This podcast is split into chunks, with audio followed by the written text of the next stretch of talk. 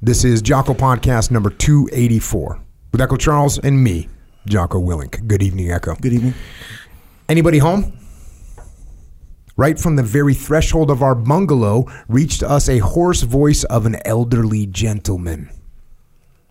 The voice woke us up at high noon of our first day amid the date palms of the settlement outside Saddam's palace, somewhere at the outskirts of Baghdad.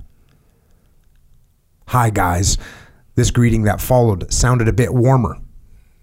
Our shared English proved to be good enough, so we were able to freely exchange greetings with our visitor and learn what he wanted from us, or rather, as it turned out, what that older feller could do for us in our Iraqi reality. My name is Pozzi, Bill Pozzi, and I am the boss here. He introduced himself to us clad in an American uniform, pants, and a brown t shirt. In case you need anything, lads, just bring me the list and I'll take care of it. That was how Bill Pozzi greeted us. At one time, he might have been a strapping lad indeed, but in spite of age, he lost nothing of his military appearance, and his advanced age only dignified him. He brought us a box full of batteries. In this climate, they run out in no time, guys, and you'll generally operate at night. Each of you must have a large supply of them, he explained, putting the box on the table. That is how I remember my first encounter with Bill Pozzi. Our visitor turned out to be one of the oldest, if not the oldest, Navy SEALs to serve in combat in that legendary U.S. Navy unit. His vast experience and involvement impressed people, and he used his age to his advantage. Bill Pozzi's knowledge on military bases, how they work, like ours in Baghdad, seemed unlimited. Bill Pozzi volunteered with the U.S. Navy at a time when most young American males did their best to steer clear of military service. Some of his civilian friends even faked injuries or feigned joint problems, fearing fit for duty opinion of the draft board, which would have meant an unwanted conscription. But no wonder. In the late 1960s, Indochina was the scene of the brutal Vietnam War, and after all, not every young guy had a warrior's soul. During his service in the UDT underwater demolition teams in Vietnam, Pozzi, with other UDT men and SEALs, took part in many combat missions and patrols. In later time, he also secured the landing of Apollo 12. But when he volunteered to the first Gulf War in 1990, the medical board rejected him, saying he was too old for further duty. However, in 2003, he deployed to Baghdad. He built the camp infrastructure from scratch, took care of our supplies, and he was also an expert on our vehicles. And he was a very generous man. He raised money on the base for a Catholic orphanage in Baghdad, but he also remained a warrior until the last days of his service, including taking part in combat operations. The guy was devoted to the fight and to his teammates throughout his entire career. No wonder then that our base in Baghdad was named after him Camp Pozzi. Camp Jenny Pozzi, to be exact. Bill Pozzi had a daughter who was also in the service, but in the Army. He said that since the commanding officer desired to name the base Camp Pozzi after him, he humbly let it be named in honor not of him, but of his daughter. Hence, the full name of our base was Camp Jenny Pozzi. And that right there was an excerpt from a book, which is actually called Camp Pozzi, written by Polish special operations soldier from the GROM named Naval Polska. And this part of the book about the Polish special operations unit working with SEALs in Iraq. This is the book that I talked about when I had my brother Tom Drago Zaran on here for podcast 276. And that book by Naval Polska is called Camp Pozzi. And as you heard, Camp Jenny Pozzi was named after the daughter of the Vietnam era frogman warrant officer Bill Pozzi, who fought in Vietnam, recovered the Apollo 12 space capsule, and who ultimately built Camp Jenny Pozzi in Baghdad and did combat operations with the SEALs and the GROM in Iraq. And we are lucky enough to have this legend here with us tonight. UDT, SEAL Team, Vietnam, Iraq, Frogman, and legend, Warrant Officer Bill Pozzi. He's here. Warrant, Bill, thanks for coming on. Commander, it's always great being here.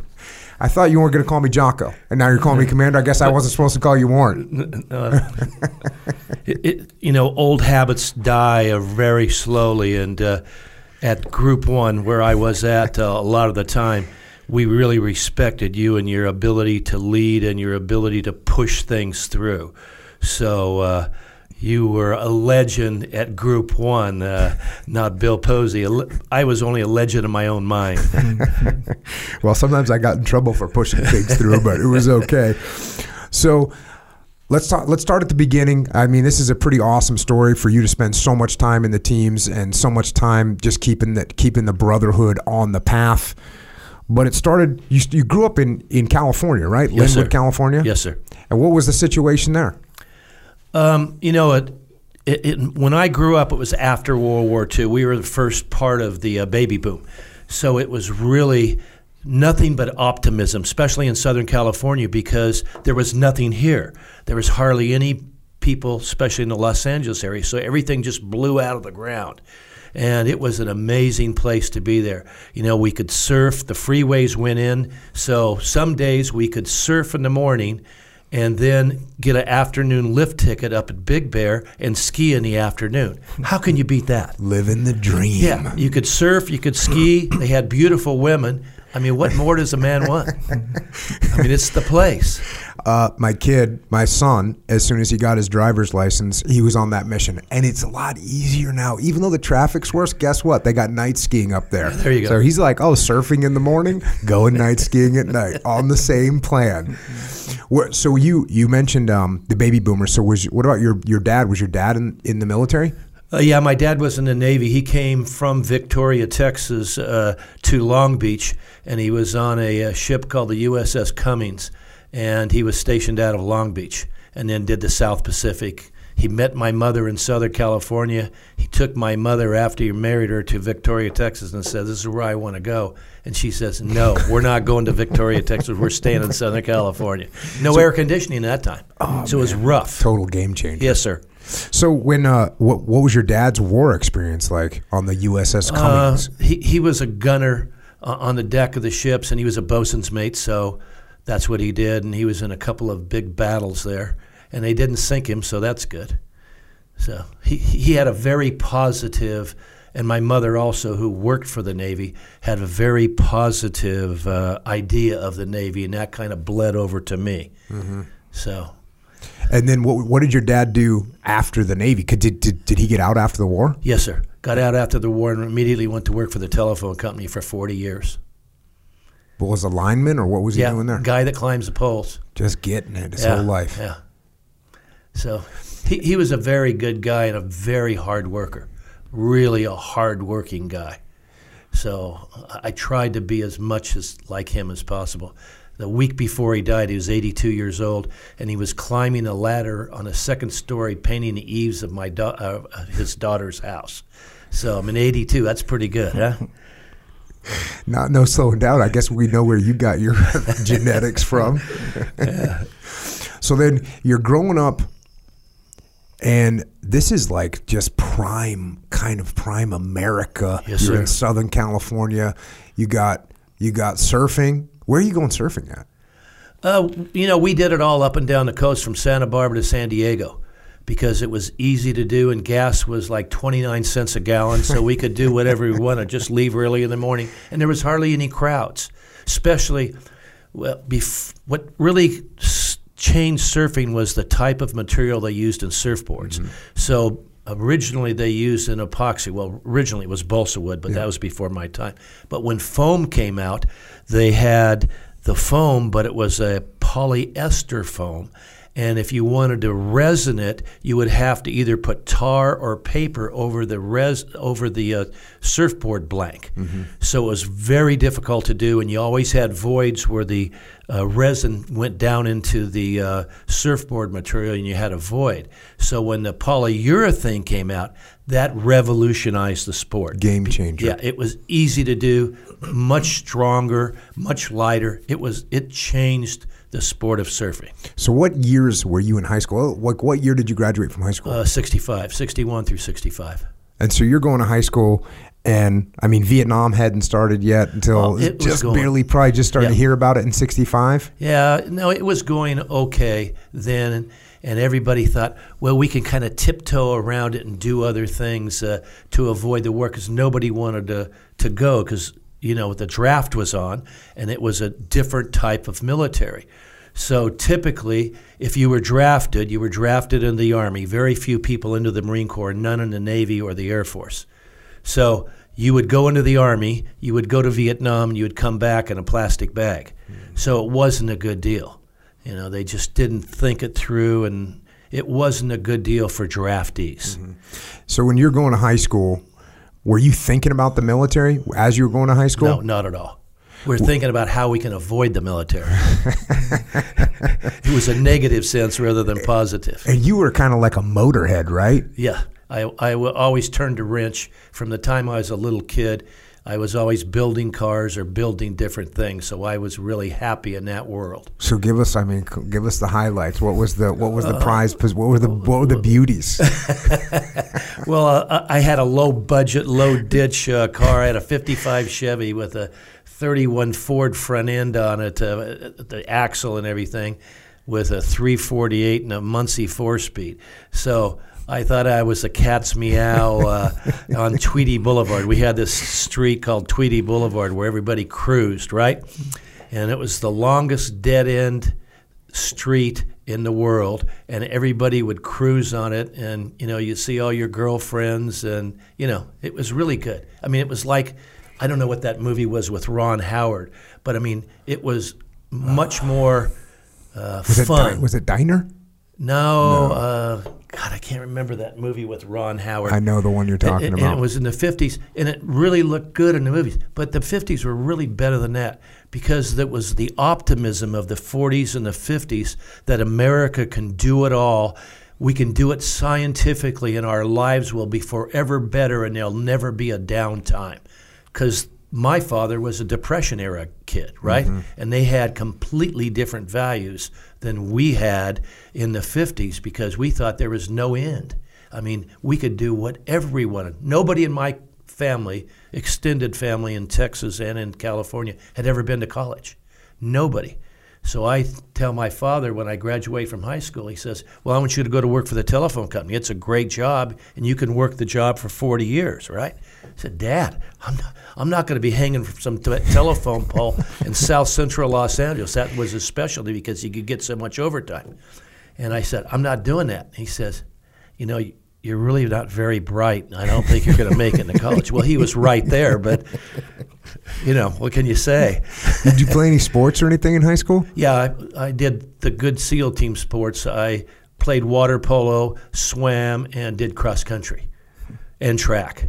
So it was real good. It was really kind of prophetic uh, doing those sports and be able to do, you know, SEAL team or UDT at the time. Were, were you- what kind of music were you listening to? You know, typical Southern California Beach Boy, Jan and Dean. Uh, it, it, I, I, you know, I tell I'm a school teacher now, and the kids have a lot of problems now. I mean, they have a lot of interpersonal problems, right? And I tell them about my experience, and they look at me and, wow. I mean, it was the greatest, in my opinion, the greatest time ever to be alive. What did we, since you work with kids now, like what's the difference? Hmm. I mean, I was thinking from from you're talking about cars, right? Yes, sir. And when you have cars like a 1955 car, that's a car that any well, most people Right. can look at and fully understand what's Absolutely. happening. You It's don't have there's, simple. there's no magic to it. That's right. And now you open up the hood of a new car. Just like your point in the book. I- I- if you make it simple, everybody understands, Yeah. right?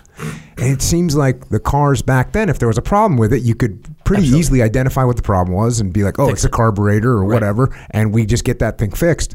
But now it's hard to even tell. There's so many complications inside of a car that it seems like kids these days also are faced with all these different complications as opposed to, hey, um, you know, this is what we're going to go surfing, and then we're going to go to Big Bear. We're going to go skiing. That sounds like a kind of things you want to deal with as a kid. Right. Now they're dealing with social media, peer pressure, and all this other crap. Yeah, it's a much harder life.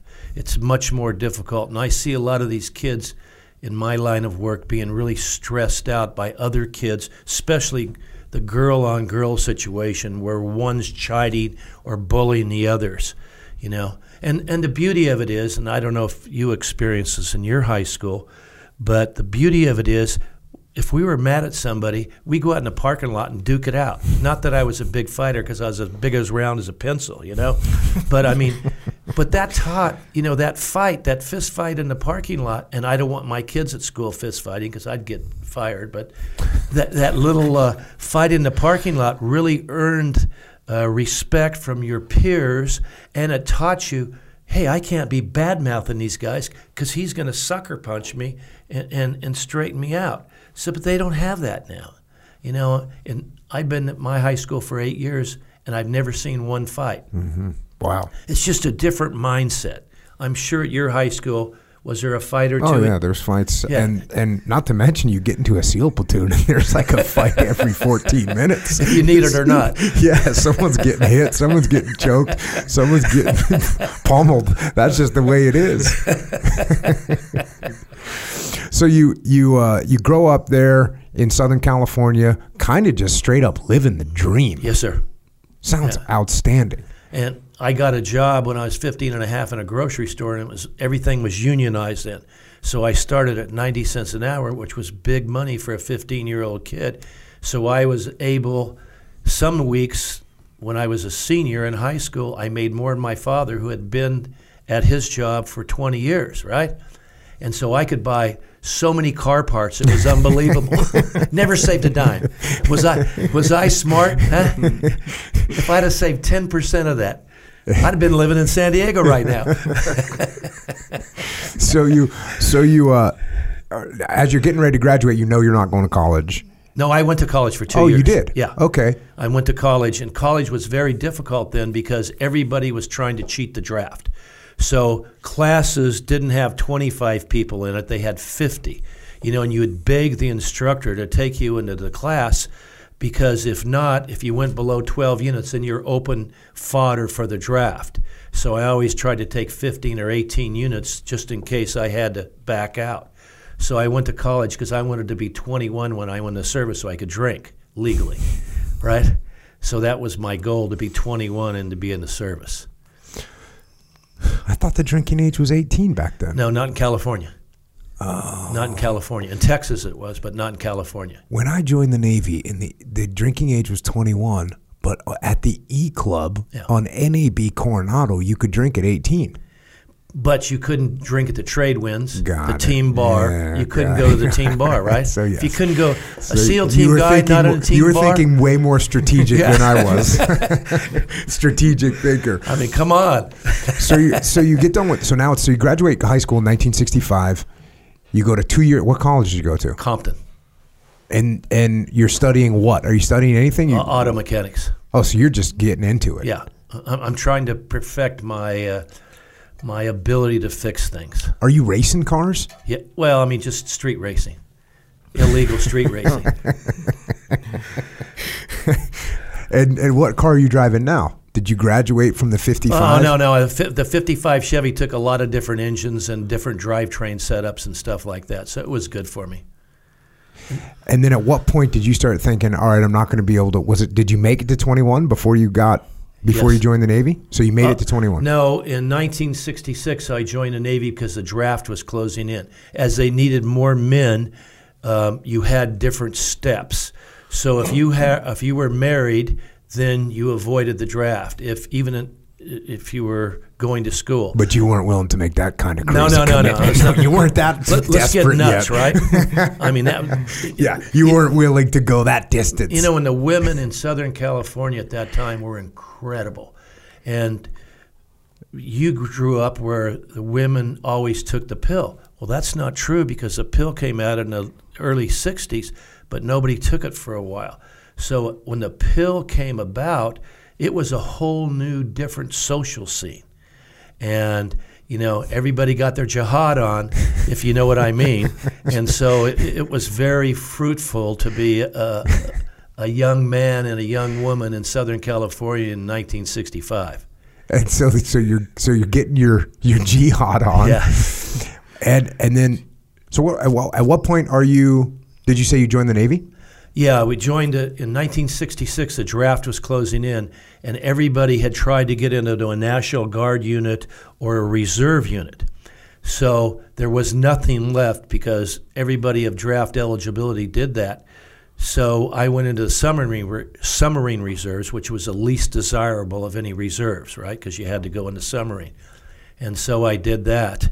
And uh, that proved uh, my gateway to go into SEAL team. I'm going to tell you the little story if you wouldn't mind, Commander.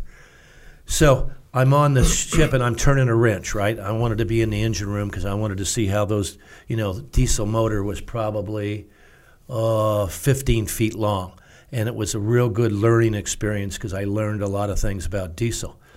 But the problem is you couldn't take a shower in the submarine because there was no, in the showers, they had potatoes because there was no room. We had about 85 people on the submarine. There was no room for anything, including the shower. So you were out to sea for two weeks at a time. And as an engineman, you were really greasy. Uh, and you, you could wash yourself, but you couldn't really get yourself clean. So uh, you, you get in your rack and you put your face on your pillow, and you know you wake up in four hours for your next gig, and your face is so greasy that your your face slid off the pillow, right? And I didn't like to be greasy. I didn't mind muddy or dirty, but greasy, i- i- it's it's not good, you know. And you had pimples on your face, and this is the worst part. So we used to go to a bar down here in San Diego. I can't even remember the name of the, the, the boat bar.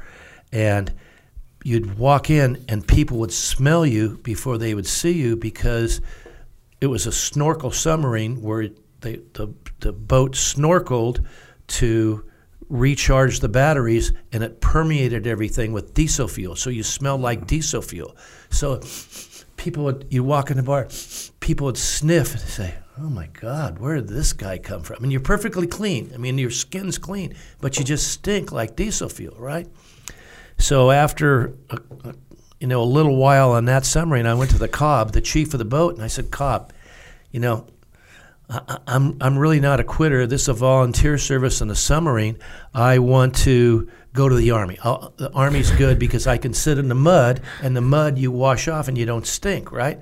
So, w- w- bef- so you're in the you're in the Navy Reserves at this point, but are Right, you? but I'm activated. But you're active active duty. Yes, so you sir. join the reserves, you go through boot camp. Yes. but you're Submarine active boot duty. camp. You- but you're active duty, so you you don't have any break. You're straight up. You when you joined, you joined. No, you, you had as long as you wanted to kind of fake it in the reserves, but usually it's a two year gig. So that's why I joined. And then when I was 21, it worked out my time schedule perfectly, right? So then, then you were activated. Got it. And then you went. Was submarine boot camp actually different than regular Navy Oh, It- boot camp? No, it was up at uh, Hunters Point in San uh, San Francisco, and the Marines would drill you, and they tried to instill discipline, and it was like a nine week school. It's because you you went to boot camp, but you only learned about submarines. Because you're a detriment when you go on that diesel submarine. You know, submarines from World War II, not nukes, but diesel boats, and if you don't, if you turn the wrong valve, it could be the wrong. You know, it could be all over for the entire submarine. You got to know what you're doing when you're that submarine. So we went to that boot camp, and then the And next you, summer, did you not did you not put two and two together on what it meant to be on a submarine? Because I wasn't the sharpest tool in the shed, but I knew there's one thing I didn't want to. God bless the guys that are on submarines. Oh, 'Cause It's a absolutely. job. Look, I've spent probably in my whole Navy career, probably spent a month on a submarine Yes, total, maybe a month and a half. And it doesn't take much to figure out that it's a special, it's a different breed of human right. being that goes right. on there and can deal with it person. because you're in a confined space. You know, there's someone that sleeps in your bed when you're not sleeping in your bed. Hot racking. racking. Right. Yeah, it's called hot racking, Echo Charles. So this is the deal, Echo. They only have so many beds. They have more people than they have beds. So when it's your turn to go to sleep, someone you share a bed with someone, or maybe two people. So you get to sleep for six hours, and then when you get out of bed, someone else is getting into your bed. It's hmm. warm right? So this is just it's not normal. Hmm. It's not normal. It's not And we and the they're just team- as greasy as you. Oh, man. if not greasier. Yeah, and, and and everything is confined, you know, and you d- literally don't see the sun. And so it's a di- so I'm just wondering you didn't f- you didn't think to myself you didn't think to yourself oh well I'm going to be on a freaking aluminum can underneath the ocean for months at a time maybe that's not the right deal Yeah, but that was just, you know, all my friends, most of my friends joined the submarine reserves, and so then they went on the submarines. So that that's just the way it was. Mm-hmm. Anything to avoid the army. how long did you spend on in the submarine Oh, service a then month and a half. Not long at all. Not long at all. So after a month and a half I of had it. smelling like diesel and being stuck underwater, you went to the chief of the boat. Right, went to the and that's cop. where I cut you off. Where you where, where you went to him and said said, "All right, I'm done." Y- You know, I, I I just I just don't like it, and I'm not the right guy to be this. You know, and he says, Pozzi, do I have a s- deal for you? He says, you go down and take this test this afternoon at uh, 12 o'clock, and you can be a SEAL team guy. And I said, well, nobody knew because this is 1967. Nobody knew what it meant, right? What SEAL team was. And I thought, well, SEAL team. Well, they have SEALs. I thought, "Wah, wah, SEALs. And uh, I said, well, does that mean that you train SEALs and to do tricks for recruiting? And he says, they'll explain it to you. So I go over to the, a part of the base, and they put a hard hat outfit on me. And the first test was to drop you over the side of the ship in the bay, and you walk around on the bottom of the of the bay for a half hour to see if you're claustrophobic. And so they drop me over at the side, and they, uh, you know, I walk around for a half hour in the mud. You walk through the mud. You, you, And this is in the old school, like what is it, the Mark Eight dive helmet thing? yeah, yeah, you know, yeah, yeah. yeah. uh, you know, it, it was real old school. It's real old Yeah. school. And so he and did that, that. was part of the examination. Yeah. throw you overboard with, with. Did you have the big ass lead like oh, yeah. boots on the oh, whole yeah. nine yards? Yeah, yeah. And you, and you couldn't. You So- had to shuffle the boots, not walk in them. So all of the sediment that's been there for 150 years. I mean, you took one step and you couldn't see for the next five minutes. You know, so they had me walking around. And then what else did they do with you? Oh, then then they pull you up, and they. I said, "Hey, I passed the test. What do I? Where do I go? What do I do?" And they said, "Well, you have to take the other test." And I said, "Oh, okay." And nobody knew what SEAL team was, right? So I I talked to the guy there, and he was a dive guy, and I said, "Well, what's SEAL team?" And he says, "Man, it's the greatest. You go down to San Diego, you lay on the beach, you are a lifeguard for Marines who make marine landings at uh, at." Uh, Camp Pendleton, right? And you have a girl under each arm, and in each hand you have a beer, and the Navy buys you beer. He said, "Really? The Navy buys you beer? Yeah." And these girls are gorgeous. They're they're wonderful down in San Diego. I said, "Man, that's the life for me. That's what I want to be." Right? So you didn't know because there's no internet, there's no books. I think Men with Green Faces was his first book, if I'm not mistaken, from World War II. And I checked that out of the library, and that didn't, you know, you, you didn't know what you got there. So you just didn't know, which was, I think, uh, a plus. Where were you, where were you stationed when all this was happening? Long Beach. Okay. So then they transfer me to San Diego, and I go to the team area the Friday before training starts, and I go there, and Oliveira, I don't know if you ever heard of him, he's my uh, proctor, and I show up at like four o'clock in the afternoon, and he says, "Where you been?" I said, "Well, they just brought me in the bus here. I, I don't know what to do." And he says, uh, "I said, what do I do? What do you want me to do? Uh, do I need a book bag? Because I thought it was a school. I didn't know." And, and he says, "No, no, no. You don't need a book bag. You just show up Monday morning. We're going to take care of you." I said, "Really? yeah." So I go over. At that time, we had three Quonset huts at the end of Coronado, at the end of the base, and I go there, and he gets me a rack, and so I'm sitting there the weekend, and these guys come in and they tell me what's happened, and I say, "Oh, okay, it is what it is, right? I'm not in the army, so I'm pretty happy." So that's how it, it just all started. Then it started going downhill Monday morning. So what was the wake up call like Monday morning? So you had no idea. Not a clue. You didn't know it was going to be physical. You didn't know nothing about Hell Week. Nothing. You Nothing. just thought you were going to a Navy school where you're going to learn about whatever. right. Some random thing. demolition and that type of thing, diving, and it would be nothing where you ran or swam or whatever. So what in your mind as you start getting physically and mentally abused at a high level on Monday morning? What made you decide, okay, well, I'll just stick with it? Hey, you know, I'd been in that. See, the motivation is I'd been in that submarine, and there was no way in God's green earth that I was going to go back to that submarine. They're going to have to kill me. I was not going back to that submarine. No way. So how did the training kick off? Um, you know, it was just physical training and evaluation, and they gave us the test, the SEAL team test, and everybody passed it. And it, back then, we had eight count burpees in with the you know run, floor exercise, and the swim. So, but it was, you know, I was half the man I I am now, so it was a lot easier uh, to uh, to pass. The What test. class were you in? Uh, originally 44, then 45, and then 46. So you got rolled a few times. Yeah, I got mumps the first time. What the hell? What's what's that? Mumps, it's a disease, a childhood disease from the 50s that they have an inoculation. Your kids got the shot. Right. So you didn't get the shot and you randomly got No, it. there was no shot then. got it. And then the second time I got encephalitis uh, from the bay, from the dirty water, and then they gave me some drugs, and I got over that in about four weeks. And the third time I was ready to go. Then I knew what was going on, you know?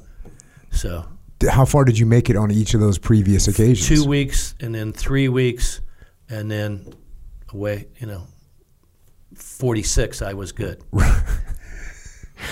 And did you did you start to understand what the mission was that you were getting yourself into? Yeah, because people explained it. You know, we had uh, extensive training at the trade winds of uh, of what was happening and how things went down. So uh, then you got it. You got you understood what's going on. You know, in that time it was much different than it is now because the the Navy controlled everything. You were a Navy asset. All funding came from the Navy, as from not from SOCOM or being a national asset like in SEAL Team Six. So it's always where the money comes from, what you know, how they dictate your life. And so we were like the dog in the manger, UDT, even SEAL team, because the Navy, you know, we were poison to the Navy. If you mm-hmm. wanted to make any headway, you had to be a surface naval officer uh, to make any headway, because there was we never had an admiral. We never had anybody, I believe. Well, I think we had a captain. It- So it was very difficult for people with a career to do that if you weren't an enlisted person. So the guys that were your instructors at this time were these guys that had already done tours over in Vietnam? Because this is what year is this now? 1960. 60, 68, early 68. Oh, so you're definitely getting guys that were coming back from Vietnam, Right. And they're telling you what's going on. and a big crowd of World War II folks. Ah. that, that they were still in because the Korean, I mean, the Korean War was over in '53, Mm-hmm. right? And World War II was over in '45, so they still had time in their career to instruct at uh, at Buds. At that time, it was UDTRA. Mm-hmm. So it was a different world. what do you remember? Was did you have any trouble in training in any of the evolutions? Uh, none, not really. Uh, I had trouble on the last swim, that four and a half mile swim uh, at San Clemente, and we just barely made it within a minute. But uh, you know, the current was running really hard, and I mean, we were really kicking just to make that. And a couple of guys didn't make it; had to do it again the next day. So I was really thankful for that big swim, at, you know, on that evolution to make it. But that's the only time I had any trouble. How big was your class when you started? Oh man, I don't remember. Probably 43 or 44, 45, maybe 50 people. And then we, I think we whittled it down to 17. So we didn't have that bad of an attrition rate. Mm-hmm. We had some really great guys in 44. Bill, I don't know if you remember Bill Wildrick, great officer. I mean, he was really an inspirational guy.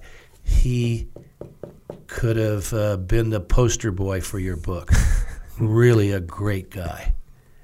So he was really good to me for whatever reason. So, so um, one last question about buds. When when you- you're showing up, you don't know anything that's about to take place. No. It seems like guys now they know kind of the minute by minute schedule. I was a little bit in between. I, I we didn't know a lot when I showed up to Buds. Like I'd never heard of pool competency, which ends up being a huge thing. I knew that there was a Hell Week thing somewhere in there where you stayed awake a bunch, but you just didn't know what was happening. What do you think? You think that's better? Or you think that's Oh, that's 10 times better. Like, uh, one of my goals in life is the Navy has been very kind to me, just like the Marine Corps has been kind. You know, thank God for the Navy in my life. I'm sure I'd have been in prison otherwise, right? By the grace of God. And, and so I try to tell people, especially in small town Texas, about the advantages of getting out of Texas and getting out of our small town and going seeing the world. So, but a lot of them overthink it and they just psych themselves out. It, it's just too bad that they publish as much as they do because it's, in my opinion, it's much better when you stand up and you just, what are we going to do next? Okay, let's do it. let's do it. Let, let's get it on. You know, let's go. And so, because I don't want to overthink things. Let's just do it. Yeah. Did you um was going through Hell Week? Do you remember anything special about that? For me, I was kind of I was kind of happy about Hell Week because I wasn't the best athlete. Yes, so a swim and a run where you had a time, it was going to be. A, it was all those were hard for me to pass. I had to go basically the way I passed all my evolutions was by going as hard as I possibly could. But I was always nervous. You know, sometimes I'd be like you were talking about, like within a minute of the drop right. dead time, and I'd you know be going Coon to- squat. yeah, and we weren't. You were not allowed to wear a watch. Right. So there's no. So for me, I failed one run in buds, and because I tried to pace myself, I tried to pace myself. This is kind of how I look at life now. I tried to pace myself at one run, and I failed. And I was like, okay. And from then on, I just ran as hard as I freaking possibly could, and and that's how I passed. But the the thought of like actually knowing each little detailed thing that's going to come to you, when when it came to Hell Week, I thought. There's no time limit. I'll they can't stop me. I mean, I'll keep going no matter what. So I was kind of happy about Hell Week. It was one of the easier evolutions because there was no time limit. You just had to keep going. Which I was. I, look, I might not have been the fastest runner or the fastest swimmer, or the best at the obstacle course, but I was good at keeping going. I could just keep going no Right. matter what. Right. Was Hell Week, Hell Week for you? Any any uh, big eureka moment that you discovered anything? No, just everybody was very nervous, and we had magic things that one class would give the other. Like we would have a magic shirt that I got down from a guy by the name of Gary Cronin. He says, This has been passed down five times. It was a wool shirt, uh, long sleeve wool shirt that you wore under your jumper. And he says, if you wear this shirt, you're going to pass Week. Man, give that shirt. I don't care if it costs $100. I want that shirt, right? And then the other thing that saved me is I um, I had illusions, or I was delusional on Wednesday night when we had the big paddle from the area down to IB or whatever it was.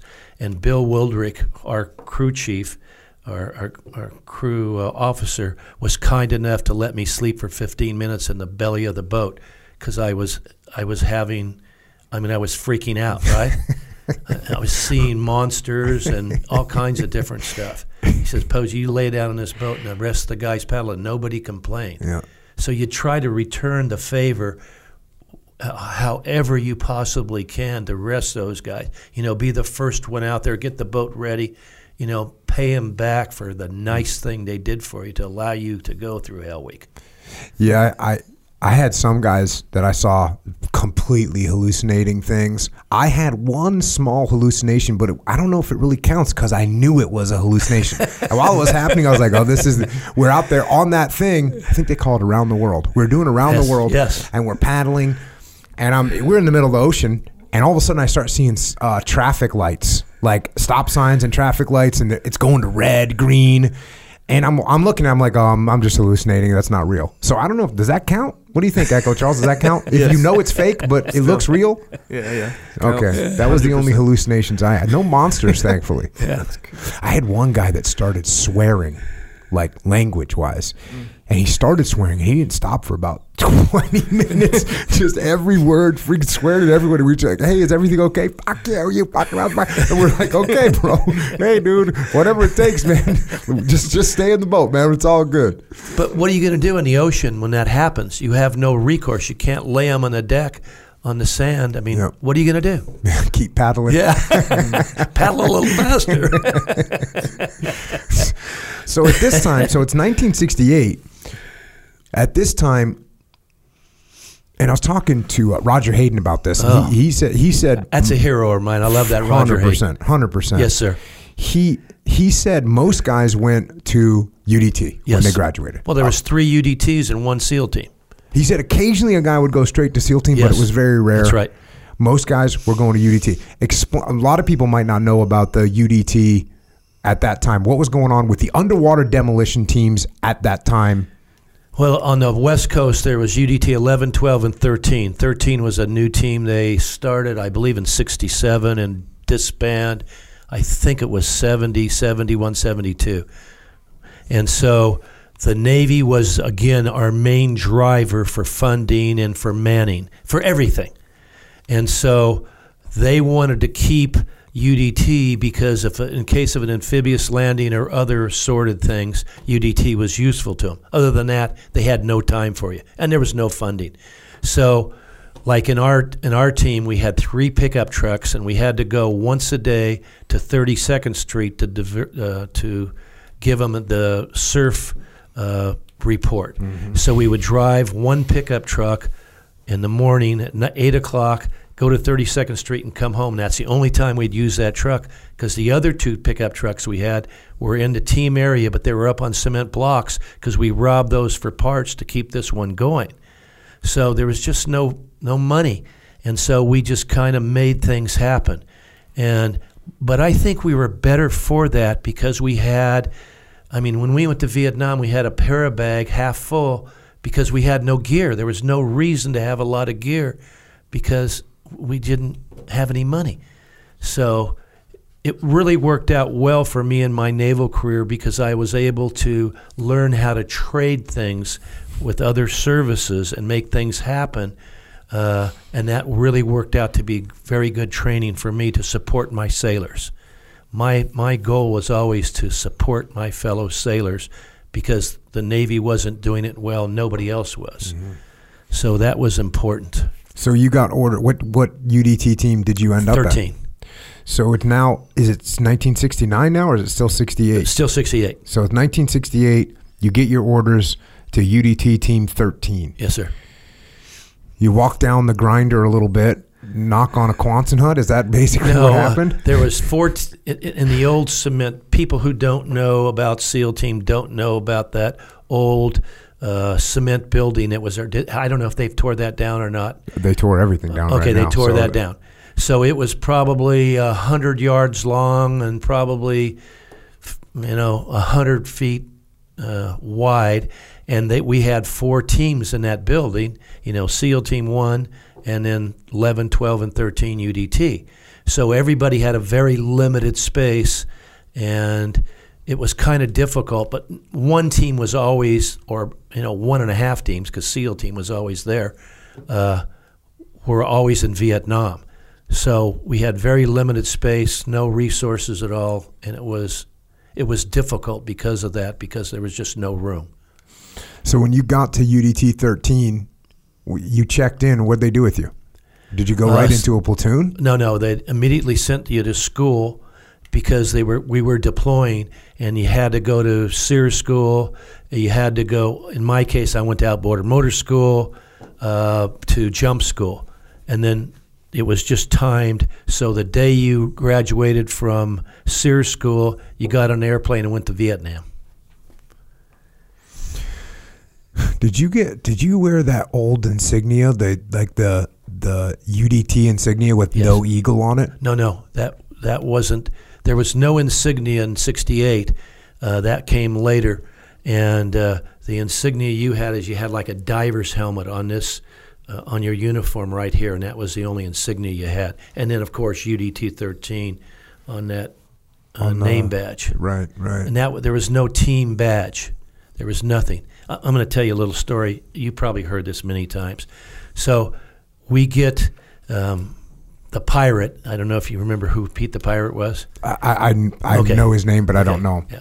So he supposedly designed the insignia for SEAL Team, right? Because he was drinking Budweiser one day, and he submitted like 20 designs because they asked for t- guys in the teams to to do design. Now, there's, there's a lot of controversy about that. So about three months later, uh, they walk into the Quonset hut and they said, "Okay, everybody's got their insignia." Uh, you know, and they gave us the. They just dropped this bag on the table and they said, "Okay, everybody's got one of these. If you're an officer, you have a gold one. If you're enlisted, you have a silver one. We're going to have an inspection tomorrow morning." So, uh, you know, everybody's ah, inspection. So we're out there standing on the grinder. Some guys got it on the right side. Some guys got it on the left side. They have it here. They have it here. They, they're, they're thinking about putting it on their Dixie cup, right? But I mean, nobody knew what to do with it, right? And so this was the original Trident. Original UDT insignia that was different from the SEAL Trident. So the the UDT insignia. This is the one that basically that looks the same, but there's no eagle. That's correct. And so nobody, I mean, SEAL team had their thing going the same morning, and everybody mm-hmm. did the same thing. We just didn't know what to do, mm-hmm. and we didn't know what it meant, and so that was it. what year did that happen? was that after you got back from Vietnam? Yeah, after we got back from Vietnam. So, so you show up to to UDT 13. Do you you don't get put in a platoon? You just get sent to SERE school. You get sent to outboard motor school. You get, get sent to jump school. There's no one tracking you. There's no one saying like, "Hey, this is what we're getting ready to Oh, do." Oh, oh, they're tracking you because as soon as you get back, you go to another school.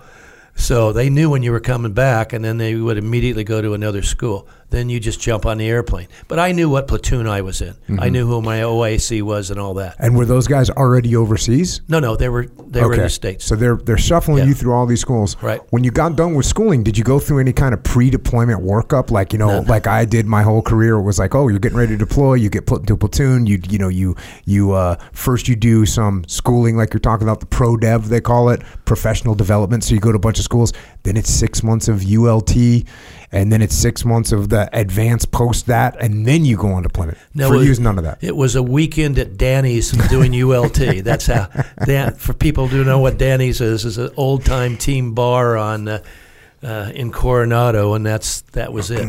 So it was really OJT, and we had we relied on the guys coming from SEAL team to UDT because there were so many new people and so many. I mean, everybody was an E3, right? Because they expanded the teams, and uh, same with the boat guys.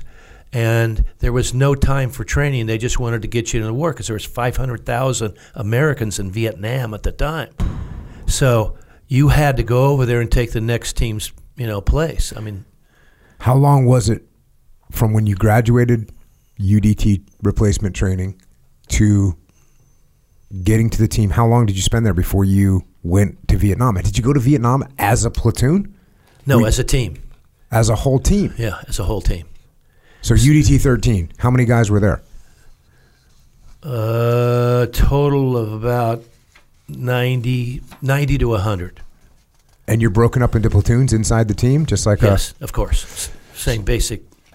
So you all got on a plane. We, uh, we got on two planes. We got on two DC 6s and we hedge hopped Hawaii, Johnston Island, uh, you know, going over.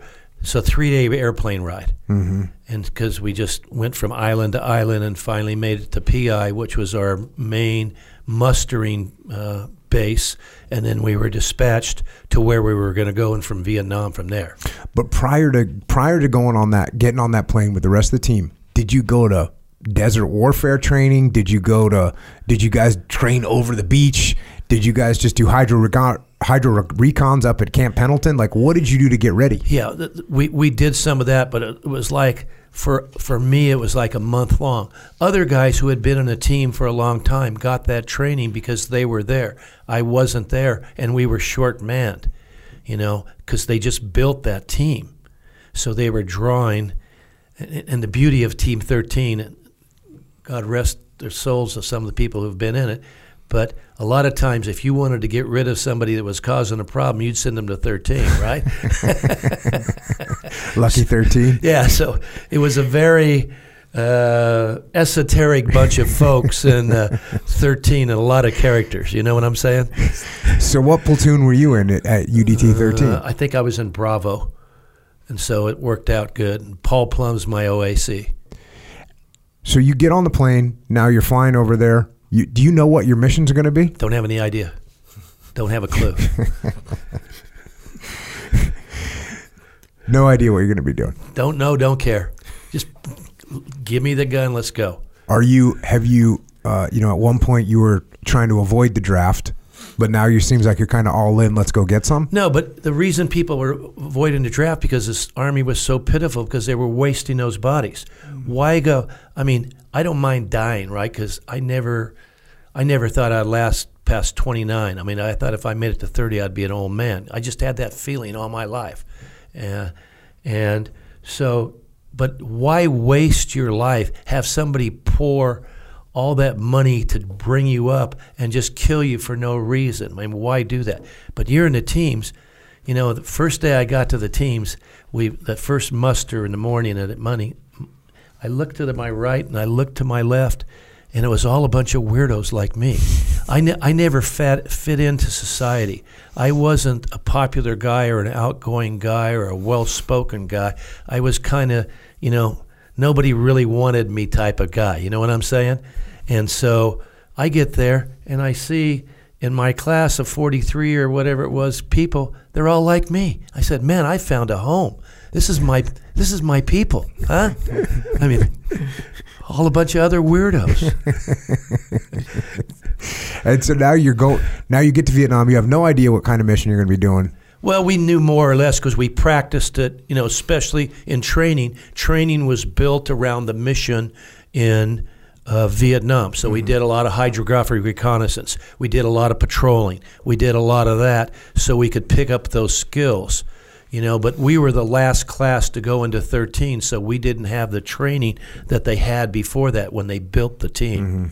And some of those guys, I mean, they had been to Vietnam. Like I don't know if you know, you wouldn't know. Tobacco Lou, uh, this guy was fabulous, and he was my mentor, and he was just as crazy as a day long. But whenever he said something, you listened to him because he had been into Vietnam a number of times, and he knew what he was talking about. So you listened to the voice of authority. So that's what we all did. Lou said it, we did it. So you're training for hydrographic reconnaissance. Yes, sir. You're training for patrolling, Yep. And you're thinking that PA patrolling. oh, for for direct action Oh, absolutely. So there's there's a decent amount of crossover with what the SEAL Yes. platoons were doing. Yeah. We, we were the poor man SEALs. so when they didn't have a mission they didn't like, you know, give it to UDT. So you show up in Vietnam. What, where, where'd you initially go?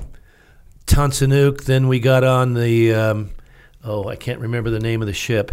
It was a destroyer escort, and we did a couple of months of hy- hydrographic reconnaissance. And that was that was really a good thing for us because uh, we got to gel as a platoon, and everybody learned their place, and we saw who the real warriors were, and who to talk to, and who to listen, and so that was very good.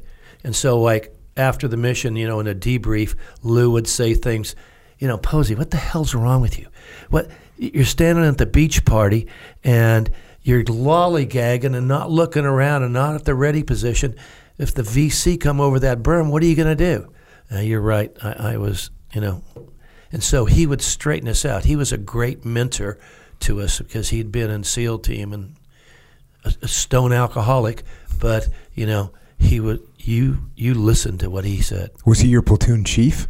Yes, And you guys are doing re- hydrographic reconnaissance. Are you lead line and slate, whole yes, nine yards? right. Lead line. And, so uh, I'll just explain because nobody knows what a hydrographic reconnaissance is. So you have a beach party of four people, and so you have two uh, ends of it, and in the center, and you have a line that could be at least a thousand yards long, and you have it on a big spool. And so you take the spool, and then every, depending on the gradient of the beach, every 50 feet or 100 feet, you would have somebody swimming this line down the beach, and you might go a thousand yards, you might go, you know, a click, and uh, you would take the lead line, see how deep it went, and write it on your slate. Uh, you know, position number one, 50 feet. Position. Well, you never went over 18 feet. Mm-hmm. You know, that was 18 to zero was what you're looking at in hydrographic constants. Then you would take all the slates once you got done with your beach, and you'd go back to the ship and you'd make a map of that that beach. So the gradient was at uh, a thousand yards out. It was 17 feet. So if they have to bring the LSTs in or a landing craft, they knew what was going on. So it, it was very interesting and uh, really kind of a lot of fun because you would just be, I mean, you would have your face in the water all day, you know, just kicking, and you'd usually do two a day. You'd do a thousand yards in the morning maybe a thousand yards in the afternoon. So it, it was a lot of fun. And Vietnam's really a beautiful place.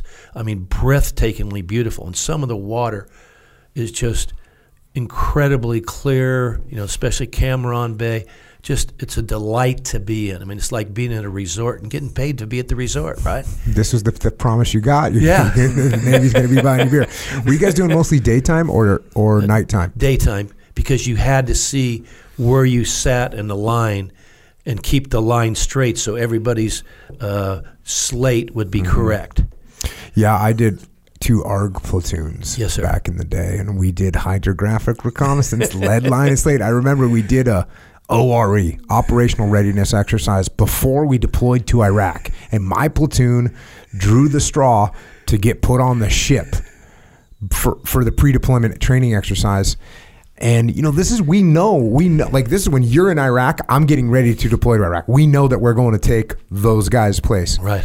And we get put on a ship, and we get we get this tasking comes down. And I remember I walk down the platoon space where all the guys are. I'm like, all right, boys, get the lead line and slates out. It's on. And one guy by the name of Johnny, I won't say his full name, but he goes, Are you kidding me? What are we doing? We're going to do a hydro. I said, Yep, we're doing a hydro. I said, He said, You got to be kidding me. We're going to Iraq. There ain't no freaking hydros in Iraq. He 471 miles from the ocean. Yeah, he was going totally nuts. And you know what we did? We got our lead line and slate out, and we went out and did a hydrographic reconnaissance with a flutter board at Red Beach or wherever it was, and and took that stuff down. That's that the Navy still needed that information for whatever reason. I think now they're kind of past. I think now they have uh, electronically. Yeah, they can do it with digital right. imagery and stuff like that. But that's only what 15 or 20 years ago uh-huh. that we were still out there with a lead line and a slate. so that's your first couple months of deployment. You're just getting your hydrographic reconnaissance on. Right. Were you what was what position? Were you the flutterboard man because you were a good swimmer? Uh, no, I wasn't a good swimmer. I mean, I, I can swim okay, but I wasn't the best. My position, a lot of times, we learned then how to adapt, and we had an IBS on board the ship, and we put a 9.9 horsepower uh, motor on the back of that IBS, mm. and we pulled the sea side of it. So the the ocean, I mean the land side, we could pull that line so much quicker yep. by doing that, and so much more accurately. And that's what we did. And I was constantly trying to keep that outboard motor running. Right. So that worked out well for our whole platoon. Yeah, that's a hell of a lot easier than yeah. trying to swim that flutterboard. Yeah. Whew.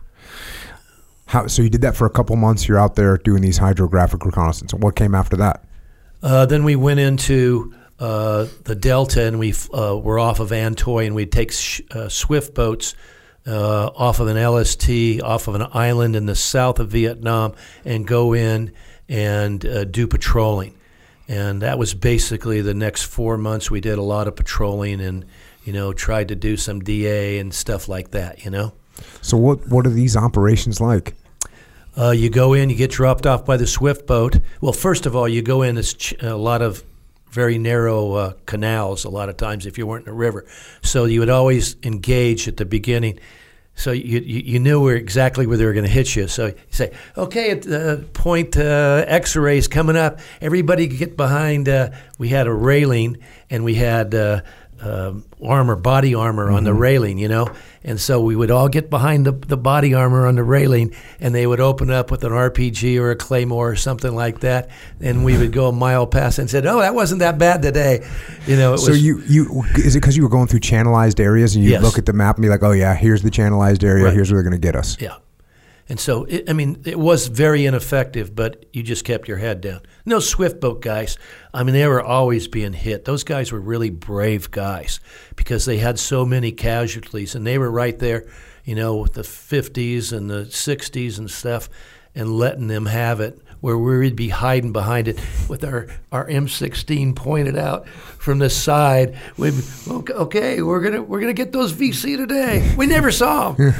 I'm sure they were on the other canal, uh, you know, with a command detonated claymore or something. You know, Yeah. What what was the goal of these missions? um, I, I think just to go make sure that they didn't take a big foothold in whatever sector you were in. And we would go to their camp and we would burn the camp down. You know, we get some C4 and light it and put it in the hooches, and it would burn down their hooches. And we'd go run their pigs off and stuff like that. And then we would patrol through the jungle. They'd drop us off in the jungle, and we'd put patrol through the jungle because they weren't expecting us. You know, at that time, uh, that was right after Tet. So Tet in the United States was very demoralizing because the, the Army always said, you know, we have this. We have this sector. We have this country. We're doing better every day. And then Tet happens, this massive battle. And we beat them back, of course, but a lot, especially the Marines up north, really took a beating. And after that, as far as the people here in America, I, I think were that that was the end of Vietnam. We knew we were coming back out of Vietnam because they did Tet. And then you go overseas in Vietnam, and the Army didn't want to go. They would tell us all the time, they would say, okay, you guys can go uh, outside the wire and do your mission or whatever you want to do, but don't expect us to come and you know be a QRF because we're probably not coming out to get you, or if we do, it might be the night, next day, mm. right? Because the war, everybody wanted to stay behind the wire because they knew the war was going to be over, and they didn't want to be the last man standing. Mm-hmm. So it was a different attitude, but we were gun ho. We went, hey, let's rock and roll, baby. Let's do it. You know, let's let's go. This is our big chance. And so we, we would go out, and our officers were very aggressive. The, the men were aggressive, and we just could do whatever we wanted to do. Of course, we ran it up the pole so that mm-hmm. the, the command knew what we were doing, but it was really good for us because we could catch the VC. They'd be sitting lollygagging, and we'd be walking up to them, and they're over there lollygagging, and they wouldn't have any idea that we were coming on them. You know, nobody was out there. Mm-hmm. What position did you walk in patrol? Uh, I was rear security, so I liked that position because a lot of, in my estimation, and I'm probably wrong here, but I was, you know, I was always cognizant if somebody comes up on you, they're going to usually see you before you see them. So you got to do a good job because it could be devastating them coming right up, you know, right up on you. Would most of your patrol? How many guys would you take out on a standard patrol? Usually eight to ten. Would you guys? h- How many uh, M60s would you carry? And would you guys? Did you guys have stoners like they had over in no, the SEAL team? No, we, we were the poor man's SEAL team, so no stoners. Eh, eh, I- I- I'm just in, going to talk about the M16, if you don't mind, Commander. Uh, uh, you know, the, we we got to Vietnam and we used a variety of different weapons here in training in, in San Diego, and none.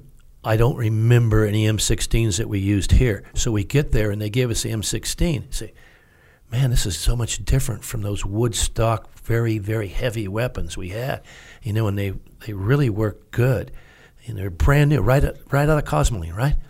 And so we go on our first uh, first mission and we get everything, we're soaked. We're everything, because we're trooping through the jungle and it's raining, and we have to go through these different low spots that are full of water, and we get the gun wet, and we get in a firefight, and you'd have to constantly recharge the weapon because it wouldn't it wouldn't work, you know, and so we then we, they had this real thick uh, lubricant that came from the manufacturer of the weapon, and they said this is the lubricant to use to keep your rifle, but it kind of gummed everything up, and so.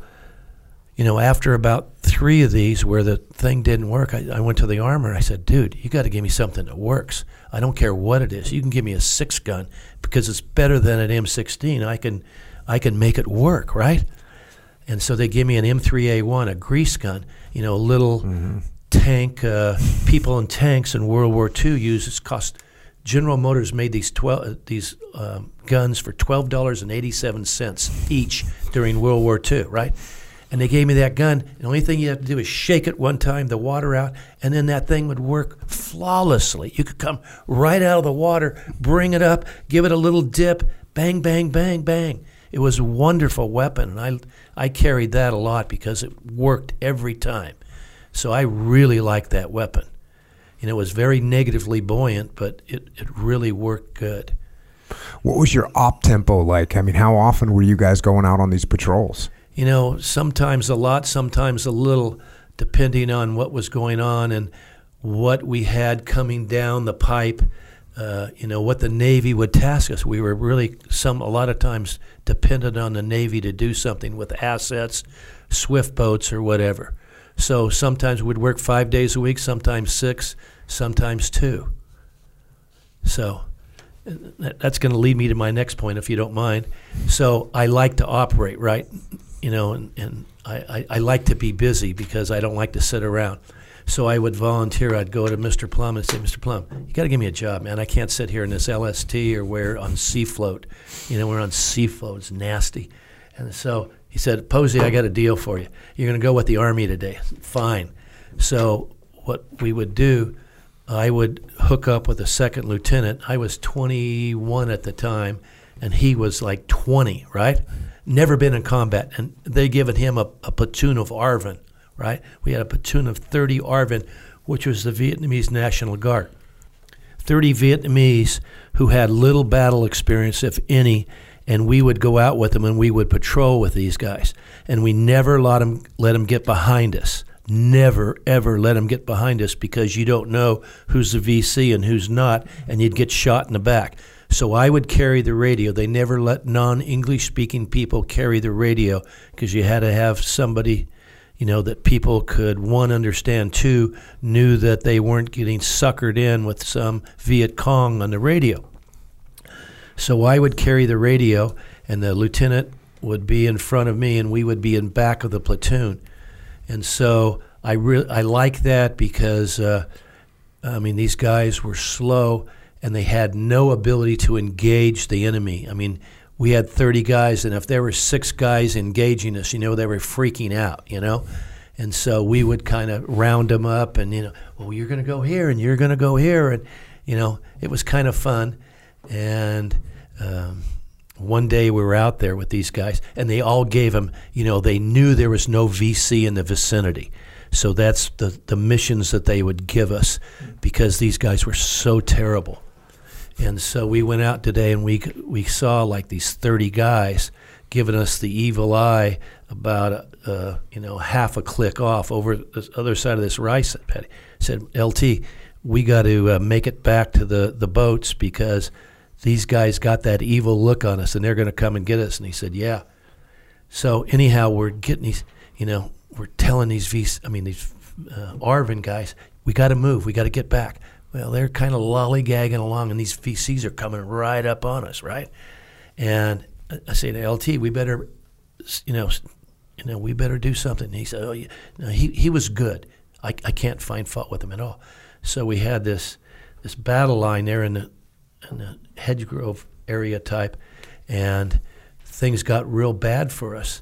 And so I got on the radio and I called uh, the, the net there, and I said you know, to the Army guys, is there anybody else that can come and help us? Do you have any helos or anything out there that can help us? And they said, We got no helos, but we do have a fast mover coming in on you guys. Uh, will that help you? And I said, Does he have anything on board that can light these guys up? He said, Oh, yeah, he's equipped with napalm. I said, Really? And so through that radio relay, you know, we talked to that guy, and uh, they, talked to him. I talked to them, and I said, okay, we're going to pop the smoke, and on the south side of the smoke, don't let that napalm go on us. You know, let it go on those dudes. And they did. And I, I'd never been around napalm close before because you could always see it in the distance, but never close. And man, that it was incredible the power of the napalm, just absolutely incredible. And a we were probably hundred feet away, you know, honker down. We could we could see him off flying that Phantom coming in, and he dropped that napalm, and it was just like a blast furnace, and he lit those guys up, and uh, the VC it lit them up, and they were still running completely engulfed in flames and, and liquefied or gelate uh, gasoline. And it was really incredible to see that, the power of that weapon. And so then we obviously, as soon as he lit him up, we all ran away uh, and went back to the, the extraction point. And so uh, I'm happy that guy was there because I don't know it'd probably be me and the LT and the ARVNs. At that point, we had let the ARVNs been behind us because we had have been running full speed ahead through that jungle, right? I mean, it was getting real bad real fast. How often would you say you came into enemy contact on these operations? You know, I've got some some Vietnam friends that that were in the SEAL teams. Sometimes they'd say they'd barely gotten any contacts right. with the enemy. Other guys, different deployments they got in contact. Even Roger Hayden from one deployment to the next. One time he's out there, it's like not too bad. The next time it's crazy. What was it like for you? No, it wasn't. We weren't SEALs, and we knew we weren't SEALs, and we would just go do the missions that the Navy told us to do. So it wasn't like Ramadi. Mm-hmm. I mean, it was. We'd have contact as far as claymores and stuff like that going on in swift boats, but I mean, it wasn't at all like what you experienced in, in your battles. Well, I don't know. I didn't wasn't getting chased out by VC and having to drop napalm 150 feet away. But, but we were lucky on that, though. You know, we were very lucky. How were you? How was your luck with taking casualties? Uh, for the ARVN? No, for for your SEAL oh, for your UDT platoon. Well, in my platoon, I don't think we had one casualty, and we had a real good OIC. Paul Plum, I don't know if you know him uh, he was really a good officer and he really looked out for the sailors. So we were really good with that. And he did, you know, he would see the mission and he would uh, explain the mission and very, you know, most of the guys, we were called knuckle draggers, right? And so he Still had, are. yeah, you had to be simple because, you know, we just didn't have the experience of all the stuff that they have now and so he was really good, and, and we got it, and so it, it just wasn't the op tempo of SEAL Team One for UDT in most places. Mm-hmm. And then how long were you doing? This was all taking place. All those missions were taking place. Those patrolling missions were taking place out of the the barge. Some at barge, some of the swift boat, depending if you were in An Thoi. Antoy was an island, and you'd go in, and the barge was in the middle of the, the river, you know, and so we would deploy off of that. And so you did operations off both those? Yes, sir. And how long were you doing those types of operations? So you did a couple months worth of hydrographic reconnaissance off of the USS whatever that ship was. Yes. And then and then now you're doing Cook, USS Cook. USS Cook, and now you're doing these type of patrolling operations and you know swift boat operations. How many months were you doing that for? I think around four. But you'd every two months you'd have a break, and sometimes you'd go back to the PI and regroup and get new guys or do whatever. And then how long was the total deployment? Uh, six months. Okay, so that was that was pretty Standard. much your deployment. Yes, sir. So you come home from that deployment. What year is it? Sixty nine. Yeah, I think sixty nine. And then what? What was the? What was the Apollo? Oh, that's right. so at what point did you hear about Apollo? Well, when we were getting, you know, nobody wanted to come home. At least most of the guys didn't want to come home because people didn't like you if you were in the armed services. If you had a haircut like the most of us in this room, they perceived you to be a soldier or a sailor and they didn't like you. So I didn't want to come home. I volunteered to stay. And then they said, Well, you can go on Apollo. I said, Oh, man, I was a history major also in school.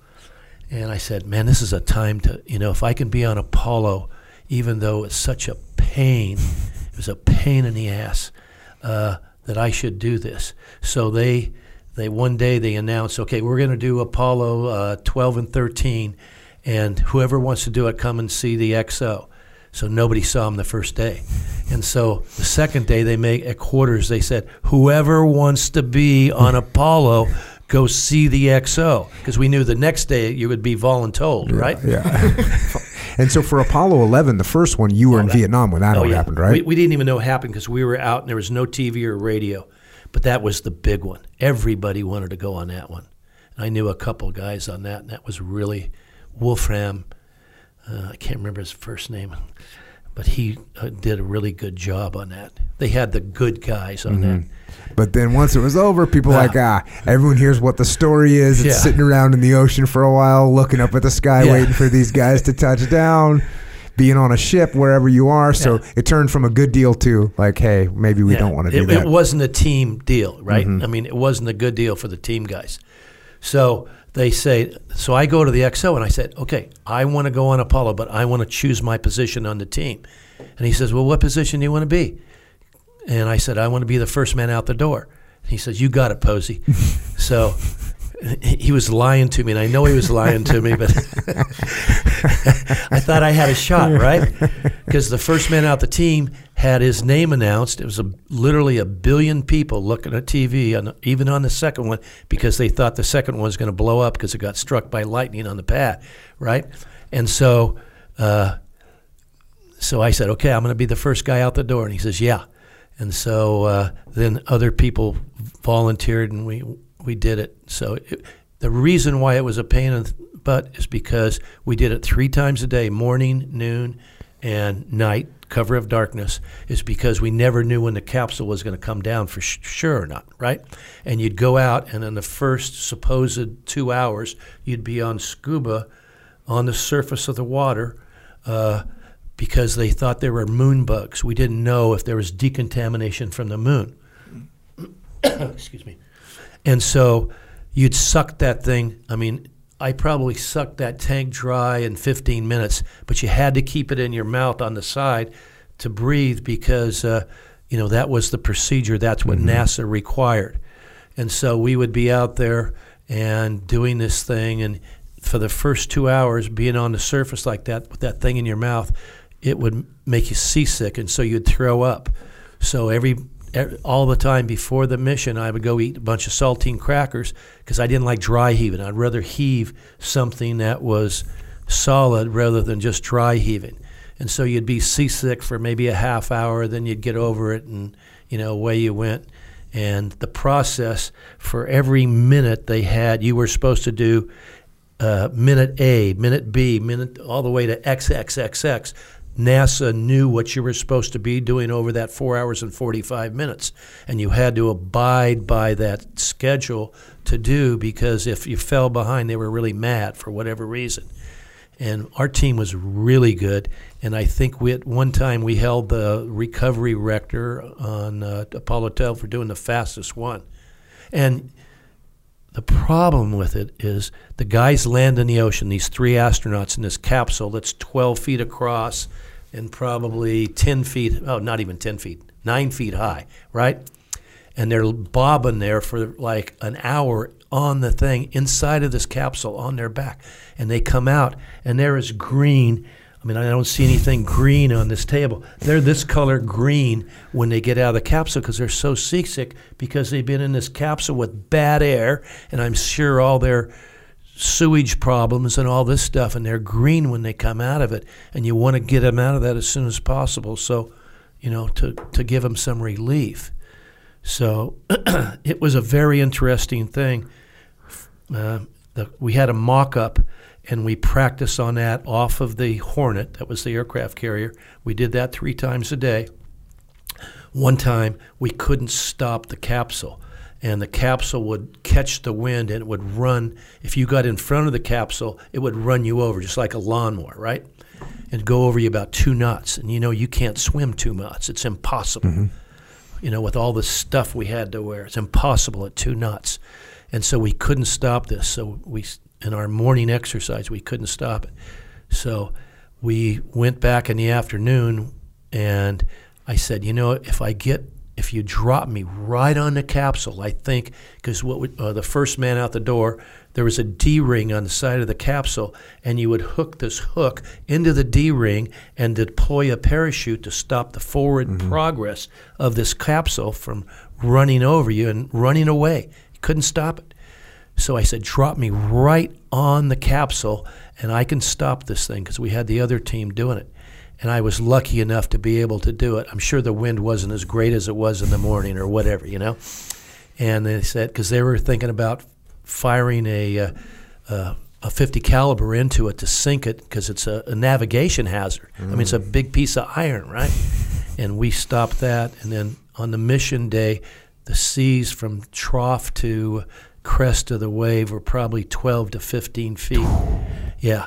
And it was really brutal, and it was slapping that capsule around like there was no end. He said, What are those guys going through inside of that capsule? So I jump out of the helicopter that day, and they they, they put me right next to it, right? And I go and I can't find the D ring.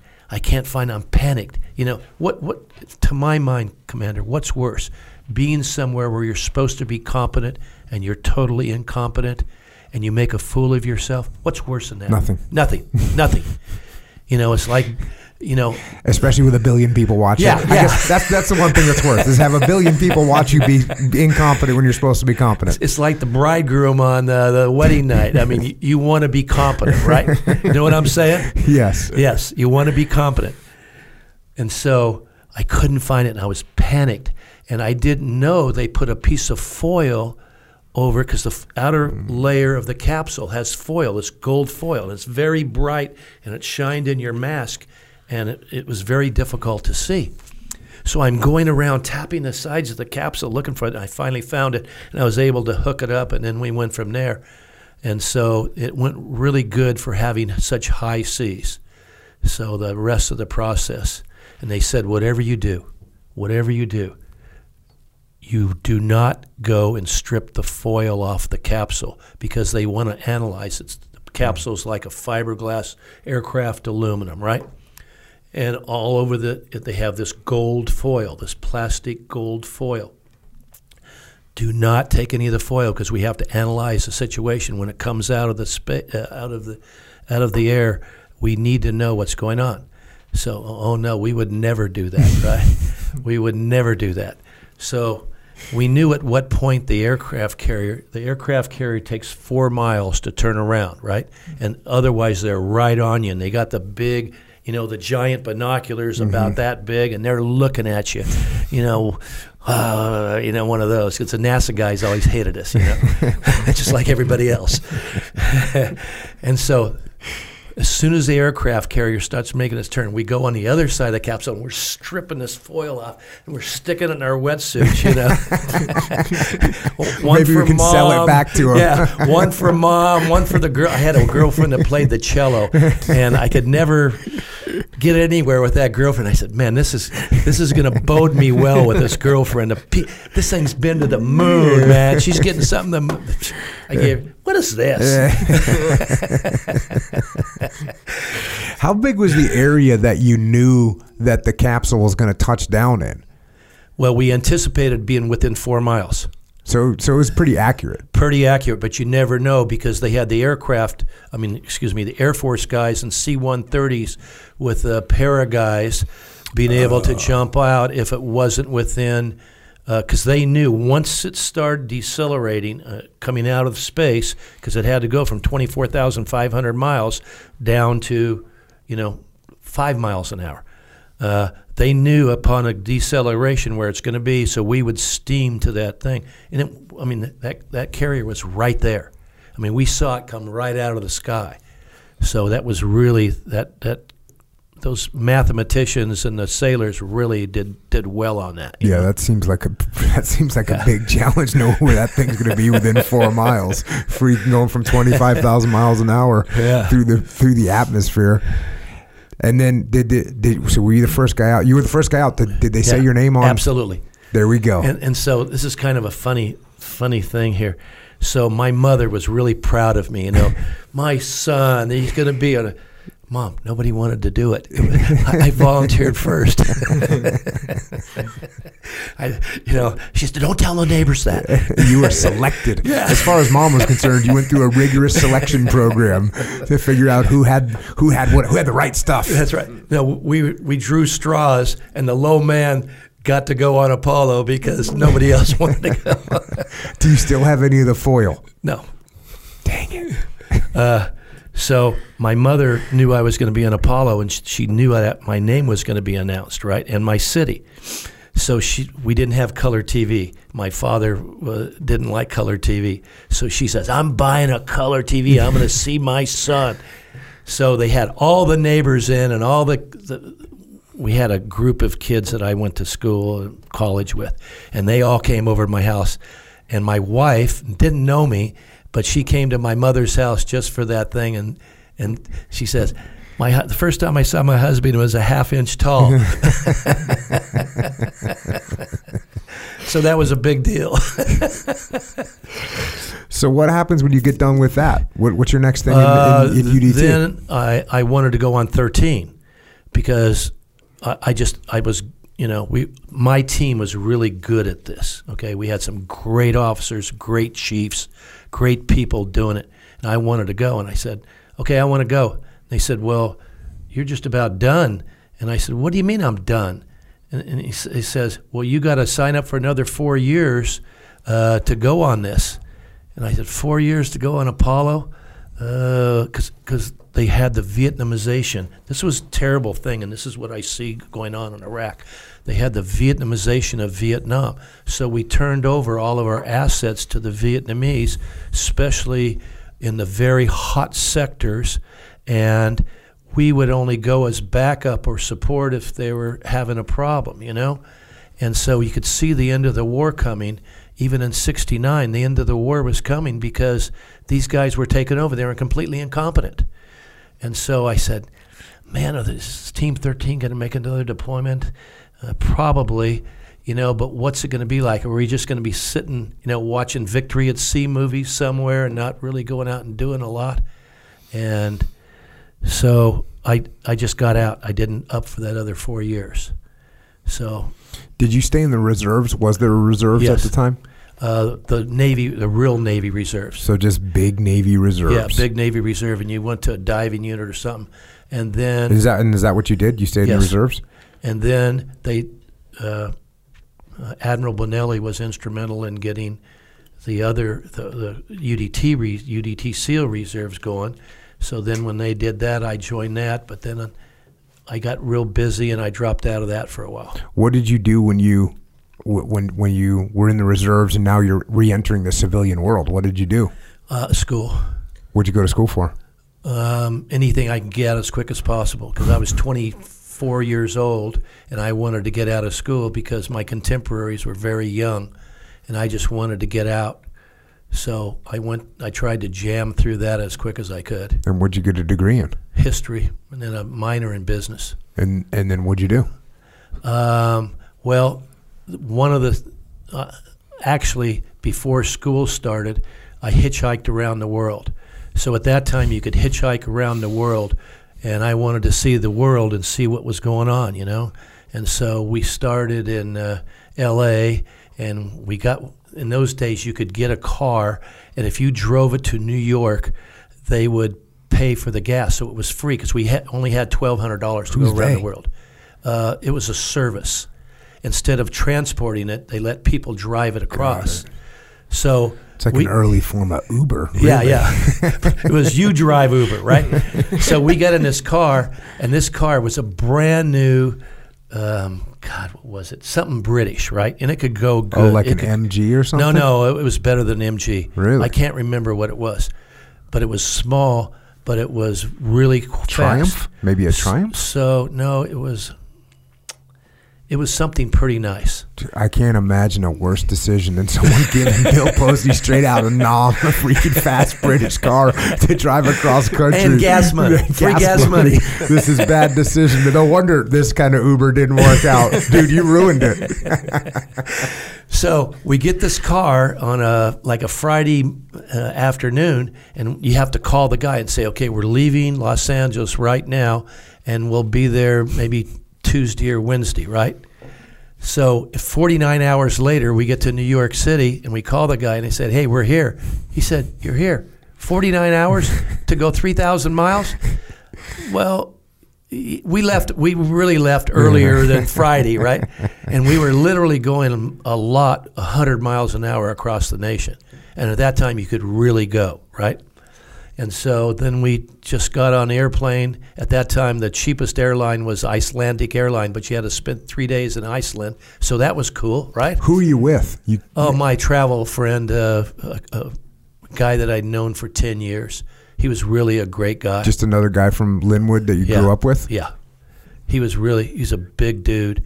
And that worked out well for us because hitchhiking could be a little iffy at times. And then we got to uh, where we pulled, wherever we pulled in Europe, but they had a real late winter and we didn't have any winter clothes. So we only stayed in Europe for like a month.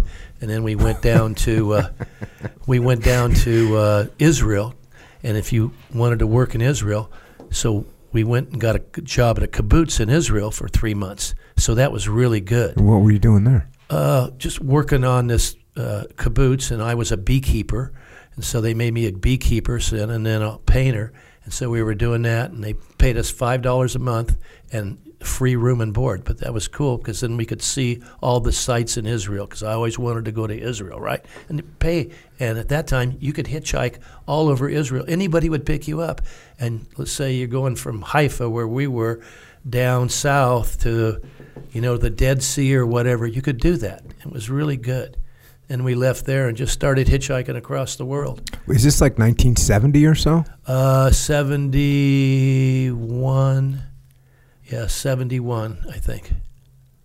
Yeah, and what's the when you're when you're home from Vietnam, and you know you're talking about earlier, you know people are they think you're a soldier, they're looking down on you. Did you feel that once you oh, got yeah, back? absolutely.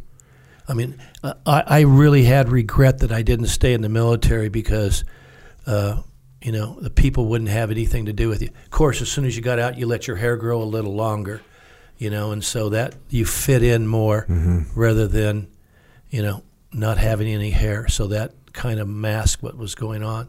But I mean, the, you know, the hippies were just plain, you know, nasty. I mean, they, they the thing I hated about them, they had dirty knees and dirty elbows. They didn't take shower all the time, and they stunk and they smelled like marijuana. I mean, it was really nasty, you know. And the women were, I mean, they didn't keep themselves up. It was it was bad. So I had no inkling there that I wanted to be a hippie. I just didn't. I don't get any inkling that you were much of a No. hippie either. Nobody wanted to be a well. n- None of my ilk wanted to be a hippie, right?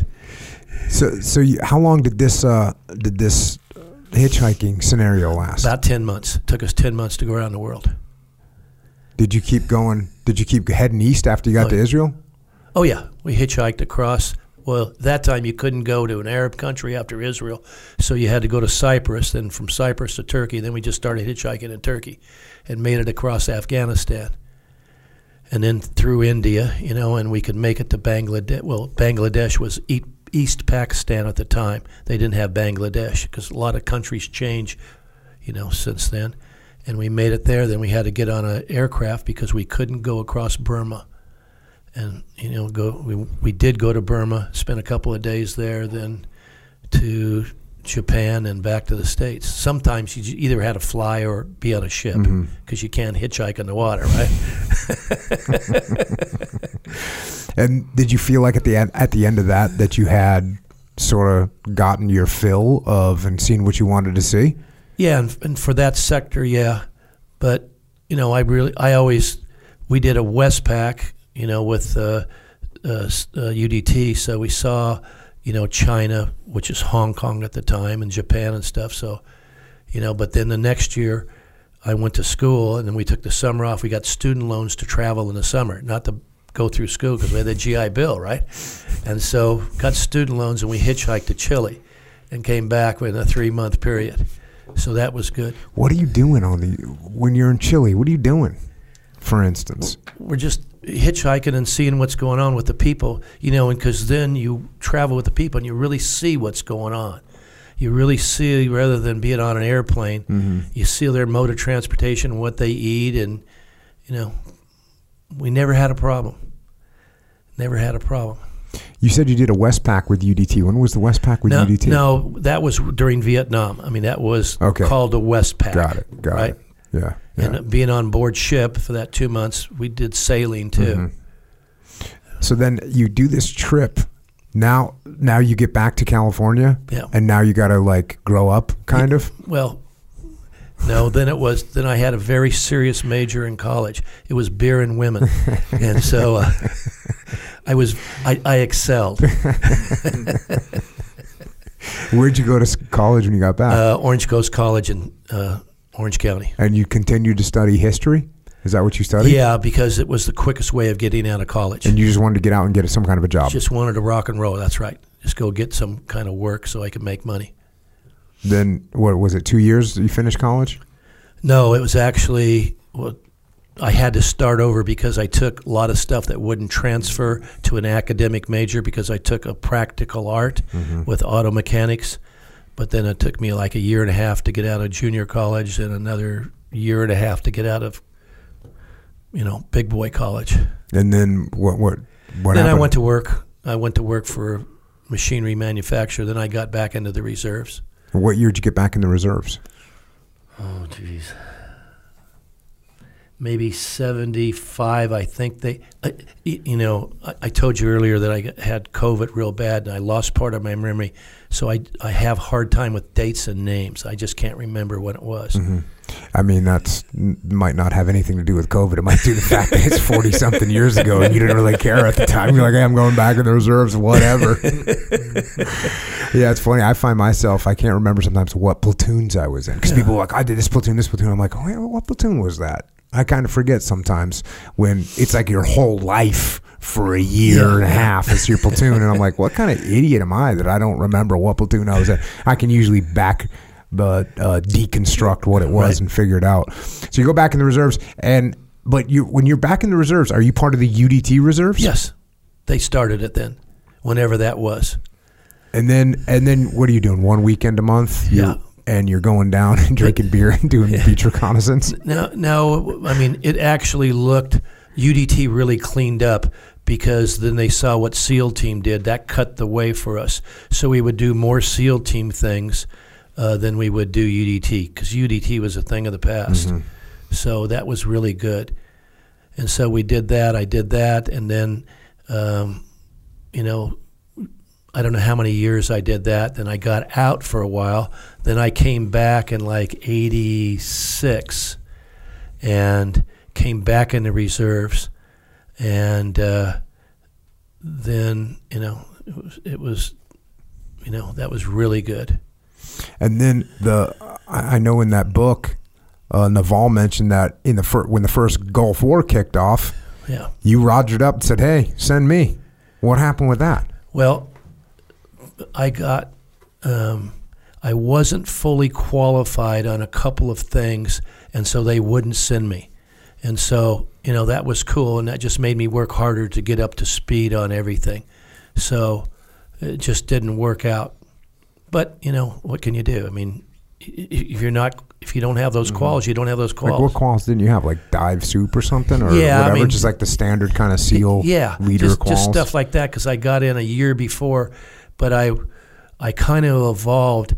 I was 40 years old, I think, at the time. I can't remember how old I was, and you know you're not going to run and gun like these studly dudes right here, right? You're not going to do it because you can't do it, mm-hmm. right? No matter how much you work out or, you know. And so I said, you know, I really have to find my place and see where I'm an asset. And so the training department was really good for me because there was a big paper push there. And I got to work in training. And then I got to go to a lot of places. I could volunteer. I would volunteer for 30 to 60 days a year to go to exercises to support the teams. So that was really good for me, you know? Mm-hmm. And so I learned a lot because of that. What do you remember about when, you know, UDT 13 got decommissioned and then UDT 11 and 12 sunsetted and became SEAL Team 3, In SEAL Team 5 and 83. So you were were you still in the reserves at that no, time? No, I wasn't in, and so that I did. I missed that process, and then, of course, the funding. And I don't know because I wasn't there, but that's what I think happened. The funding process and the leadership process went from the Navy, from Big Navy, to SOCOM. Mm-hmm. And so I'm sure people listening to this that live that will find fault with me on my facts, but it was a different world. Mm-hmm. The Navy, you know this, team guys wear thin very quickly, right? very Wear quickly. out our welcome, you mean? Yeah, yeah, Yeah, yeah. Wear it out, and you have to really protect yourself against that because then the other units won't work with you, and if they won't work with you, you can't do it by yourself. Yeah. So Yeah, well, we definitely learned that lesson over time of Yes, you know just getting to, to working with your counterparts and giving them the support that you can give. Absolutely. because then they'll support you back. right, So after the first Gulf War, where you got denied, but then you realized, all right, I got to figure out how I can help, what I can do, and you stay in the reserves for the next ten years, and then September 11th happens. yes. Where where were you at September in September 11th? Uh, September, I was actually going to go to work for uh, the boats and help promote their recruiting. Okay, and so uh, that was on the 10th of December.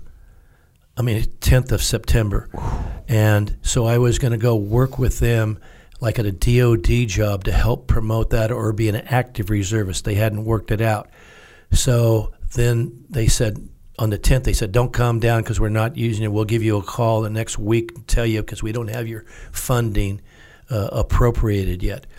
And so on the 11th, uh, my friend calls me and he says, have you watched the TV? And I'd worked all night because I was doing, I was flipping houses, right?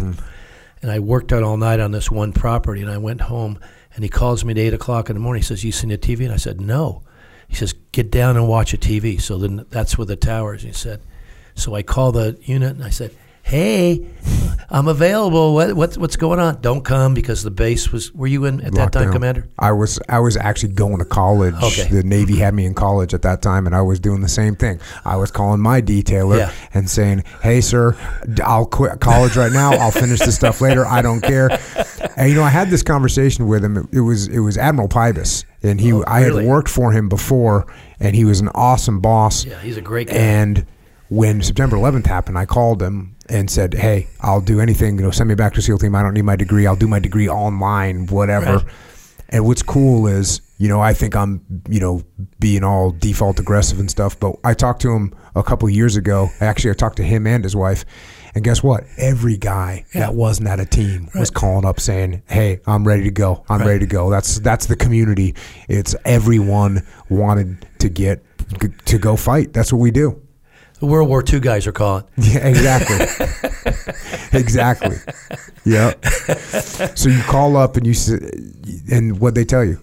They Don't said, come to base. Uh, don't come to base. It's a lockdown, but come because they could activate me on reservist orders, and because I knew it was going to happen because we had some of those same problems in Vietnam here, and so I'm good at making little things happen, and so uh, they. I went down there. I think on a Friday. I think uh, 9/11 was on a Tuesday. I just can't remember. And so then I went down there that Friday and then went to Group One and started working some issues that they had, especially activating reservists. Mm-hmm.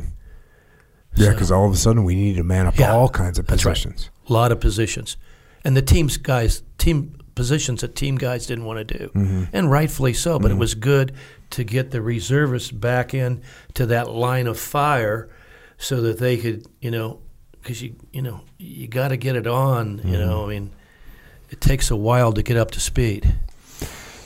So the war kicks off in Afghanistan. At what point did you did you get on the on the freaking launch pad to go to Iraq? How old were you at that point? Um, 2003 is when you went? No, uh, I think I went in, uh, either 2002 or 2003. I can't remember. But before the war, just before the war started. So what happened is I'm there working for Group, and I would, um, a great guy that I really, really love, Jim, Jimmy Barron, Master Chief Barron. I don't know if you Yeah, remember him, yeah. sir. Uh, Master Chief Barron was working on the DPVs. They actually pulled them out of storage. A DPV is a dune buggy looking thing with a is it a 50 or a 60 on the top? I can't yeah, remember. Yeah. Right? It I think it could be either or. Yeah, you could, you could go either way Yeah. on that. It's like being no, I shouldn't say that. Little joke, but I would. I'll, I'll refrain there. and so uh, he pulled those out of storage, and he was really good wrench turner. I mean, he was fabulous. He was a guru. And so I I asked him. I said, you know, I'm uh, here at Group. Can I support you guys? And he says, well, you can't do it during the day, but you can come at night. And so I went there a bit to help them because they were trying to push that stuff out the door before Christmas, right? And so uh, I go down there and I'm turning a wrench in there at like three o'clock in the morning, saying, "Well, it's about time. we have to be back here at six. It's about time we went home," you know, that type of thing. Barron is a great guy, and this whole uh, I think there was nine guys involved with Barron on those three or four DPVs, maybe it was more. And so I got to work with them because I wanted to go forward, right? So my boss at Group One, I said they, they had as soon as we come on board, they they have a thing in the conference room. They said, "Okay, who wants to go forward? Who wants to go to the war?" Everybody raises their hand, mm-hmm. and my my civilian boss he looks at me and he says, "Pozzi." He says, "You're too old. You're too fat. You're too stupid. You're the last guy we're going to send. We're going to send the cleaning lady before we're going to send you." I said, "No, you're not. You're going to send me." He says, "No way in hell." Okay, and I said, "Yeah, you're going to send me." So he was. Why was I arguing with my boss? Right to do, have him do me a favor and send me overseas. Right? Who would do that? I was stupid, and so. So he was right. Yeah. so he, he says uh, he says no, we got a lot of work for you to do. We got to push all these guys out because you know the the reserves at that time weren't really. We had kind of a a looser type of reserve unit, and they weren't deployed that often. So some of them had ID cards that weren't current. Mm-hmm. I mean, there was, you know, and their wills were from three wives back in 1972, you know, and you had to bring all that, a mountain of paperwork that usually took four or five days. And we were trying to facilitate these guys through the system to get them out the door, you know, and to get them you know, just basic training because we didn't do a lot of chemical training, basic chemical training and all that kind of thing. So I was doing that, and I was working DPVs at night, and finally, uh, Master Chief Barron uh, leaves uh, the twenty. I think it was the twenty sixth of December, and uh, and so I said, man, I was really hoping I could go with those guys. So anyhow, they have uh, like a couple of weeks later, they said, We need somebody to go over uh, to um, there to help service vehicles on Humvees because we never had a lot of Humvees. We never had a lot of vehicles in SEALT, especially there was no up armor, no armor. And they were putting Humvees out of. Uh, out of the surplus storage from the army. I mean, they were just thrashed, right? So I said, you know, I'm really good mechanic. I didn't never I never opened a hood of a Humvee, right? Didn't have a clue. I said, I'm really a good mechanic and I think you should send me. They're looking at me. I was 56 years old, right? So eventually, because they couldn't find anybody better than me, which was the first rung of the ladder, I mean, uh, they said, "Okay, you're you're going, you're going, to, you're going over, and you're going to work on these Humvees." Da, da, da. I said, "Well, what are we going to do about tools?" And they said, "Well, Barron has all the tools and he has all the stuff." But everybody knows in any given wartime situation that you don't, whatever you need the most, you never get. I mean, if you need that special gun or whatever it is, it never shows up, right? So I go to Harbor Freight and I buy this gigantic box of tools because I know that those you know those assets aren't going to be there. And so I took my box of tools, and they they hadn't got their tools, all their tools, and they're coming over to borrow. They had all Snap-on stuff, you know, with a Snap-on shirt and you know the ten thousand dollar box. Just the box alone was ten thousand dollars. Right. I got my Harbor Freight two ninety eight uh, Crescent wrench, right? And so, oh, Pozzi, can we? We really need a uh, a number eleven metric uh, end wrench. You got? It? Of course, I got it. so they send me over, and they had these uh, these uh, Hilux Toyotas that mm-hmm. they were going to use on the initial invasion, and they put winches and all kinds of different stuff on them. But the Hilux shows up, but all the other stuff's not put on. So that was my, I think, the first couple of weeks that I was putting on all the stuff to the Hiluxes to get them out, and then uh, we had a lot of servicing of Humvees and all that, and a lot of reorg stuff, and so then uh, they were looking for people to go forward. Who's going to go in this position? Me. God, come on, come on. We're scraping the bottom of the barrel here. Jeez Louise. And so, uh, so I'm stuck back at the base and I'm doing different stuff that I really don't like to do. And I'm listening, you know, to see when a chance of me going forward. What's, what's the need? What kind of talent that I have? Because I think most of us, Marine Corps, in different facets of society, we have a place in society. Like I'm not a leader at all. I'm a follower, but I'm a real good follower. The command, you know, commander's intent. I want to hear the commander's intent. Then I want to explore with the commander what that intent is. I want to know what it really means. Because sometimes the words don't convey what that person really thinks. I want to know how I can support that person any way possible. You know, what's his real meaning? What's those words coming out of his mouth? How can I help? If I can make my sailors uh, have whatever they need and they're happy, and then secondary, that if I can make my boss look good and then the Navy look good, then it's cool, right? Yeah. It's cool. I mean, everybody's cool because that's they want you around. Then if you get, they say, well, who did this? And and they say Pozzi did it, and so it was a good thing, right? I mean, you know, you did this right or whatever. And I say, no, no, no, no, it wasn't me. It was my two subordinates, Smuckatelli and Girardelli here. So I always try to defer that or push it back to my boss because that's what makes you valuable. And if you need a favor sometime, those people will come forward. And I learned that in Vietnam we, when we would go to these different places, uh, they would leave like flags and pictures of different things and china and pottery. Then we were able to take those assets to the guys that were on the Navy bases, and if we needed, you know, a case of sea rats at the time, or would you guys mind you're unloading all this beer out of this ship and would you guys mind pushing a pallet of this beer off the dock and let it fall into the water? And then we'll retrieve it, and I'll trade you this Viet Cong flag with genuine Vietnam blood. They didn't know it was pig's blood, with a couple bullet holes that we shot in the parking lot. Uh, we would really appreciate that, you know? So we could barter our way in Vietnam because we had no money, we had no assets. We could barter our way uh, into different things. And then I knew because so many people hadn't been to the war since Vietnam. Well, they did, of course, they did the 96 hour war mm-hmm. and they did other little wars, but they didn't have a supply trade. I knew that I could be valuable there securing assets for my team. We only had 44 guys originally in, in Baghdad.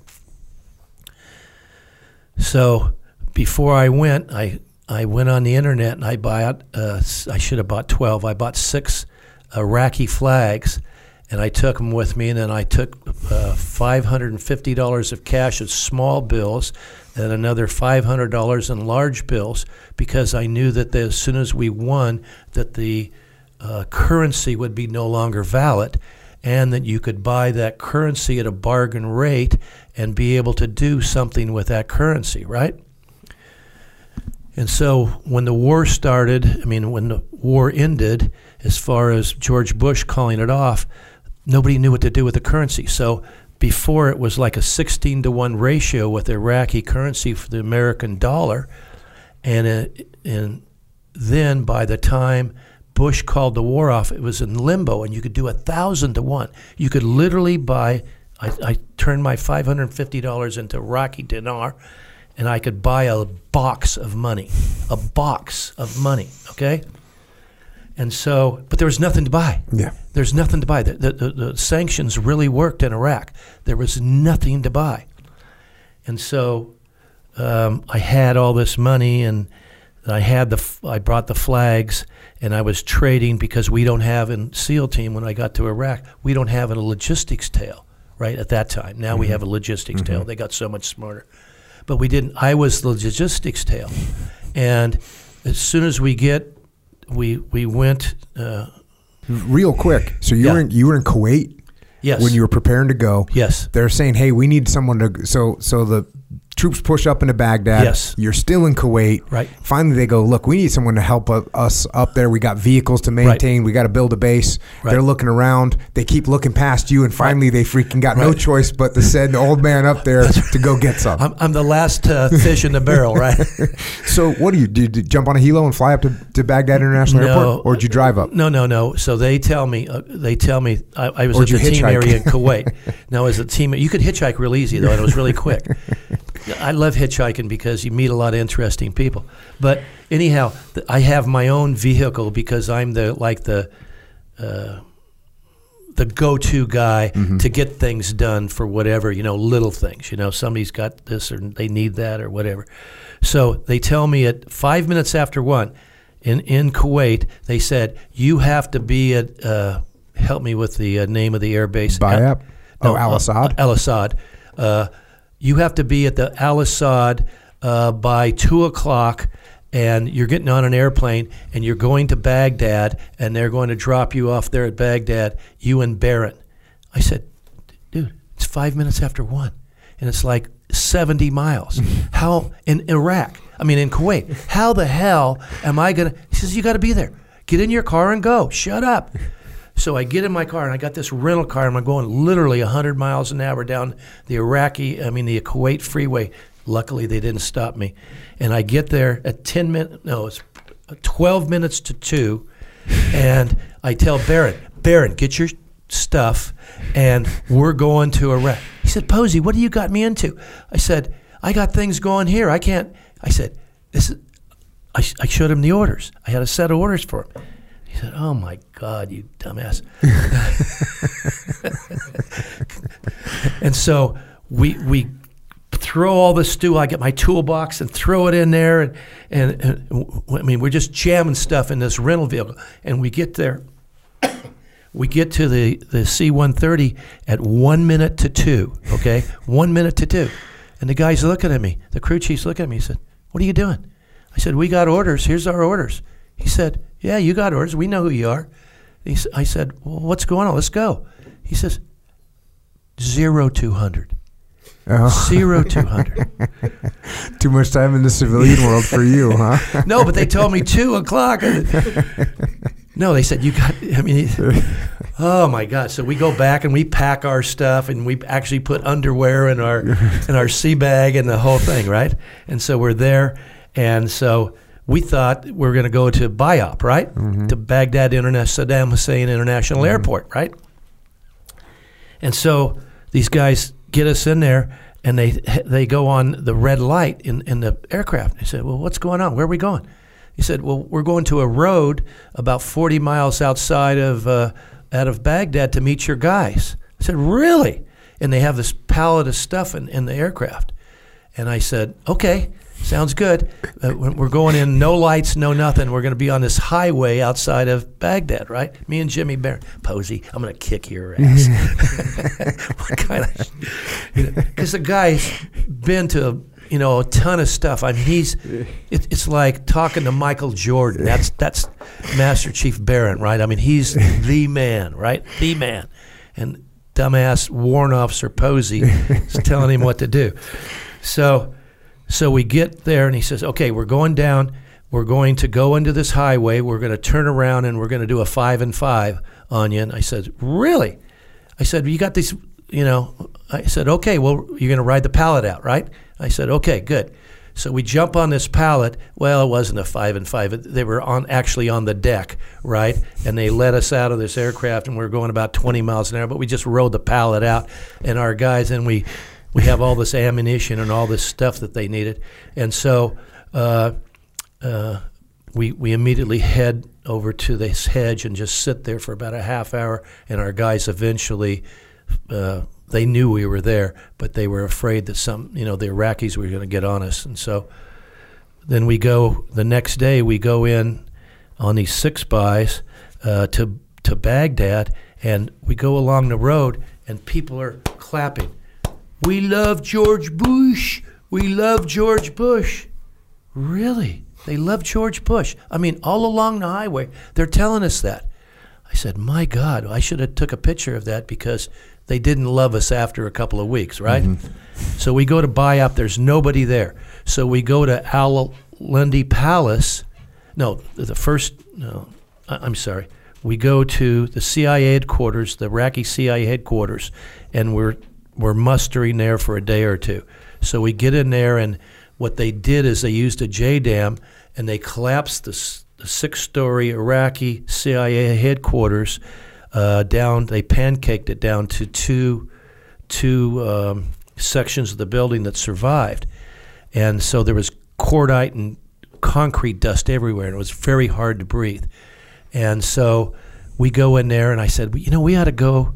Uh, we ought to go to uh, these offices. The top offices should be a head dude in the Iraqi CIA, right? The, the, the head guy has the top office. We ought to go see what we can see. So we make our way through all this construction stuff, destruction stuff, and we go to the top office, and it's Uday's office, right?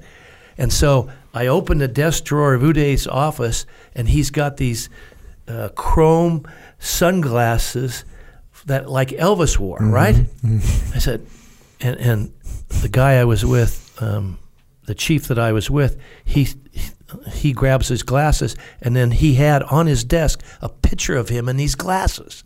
And so he grabs that, and he says, Okay, which one do you want? I said, I'll take the glasses. And he says, Okay. So he takes the picture, and I, I take the glasses. So I got Uday's glasses.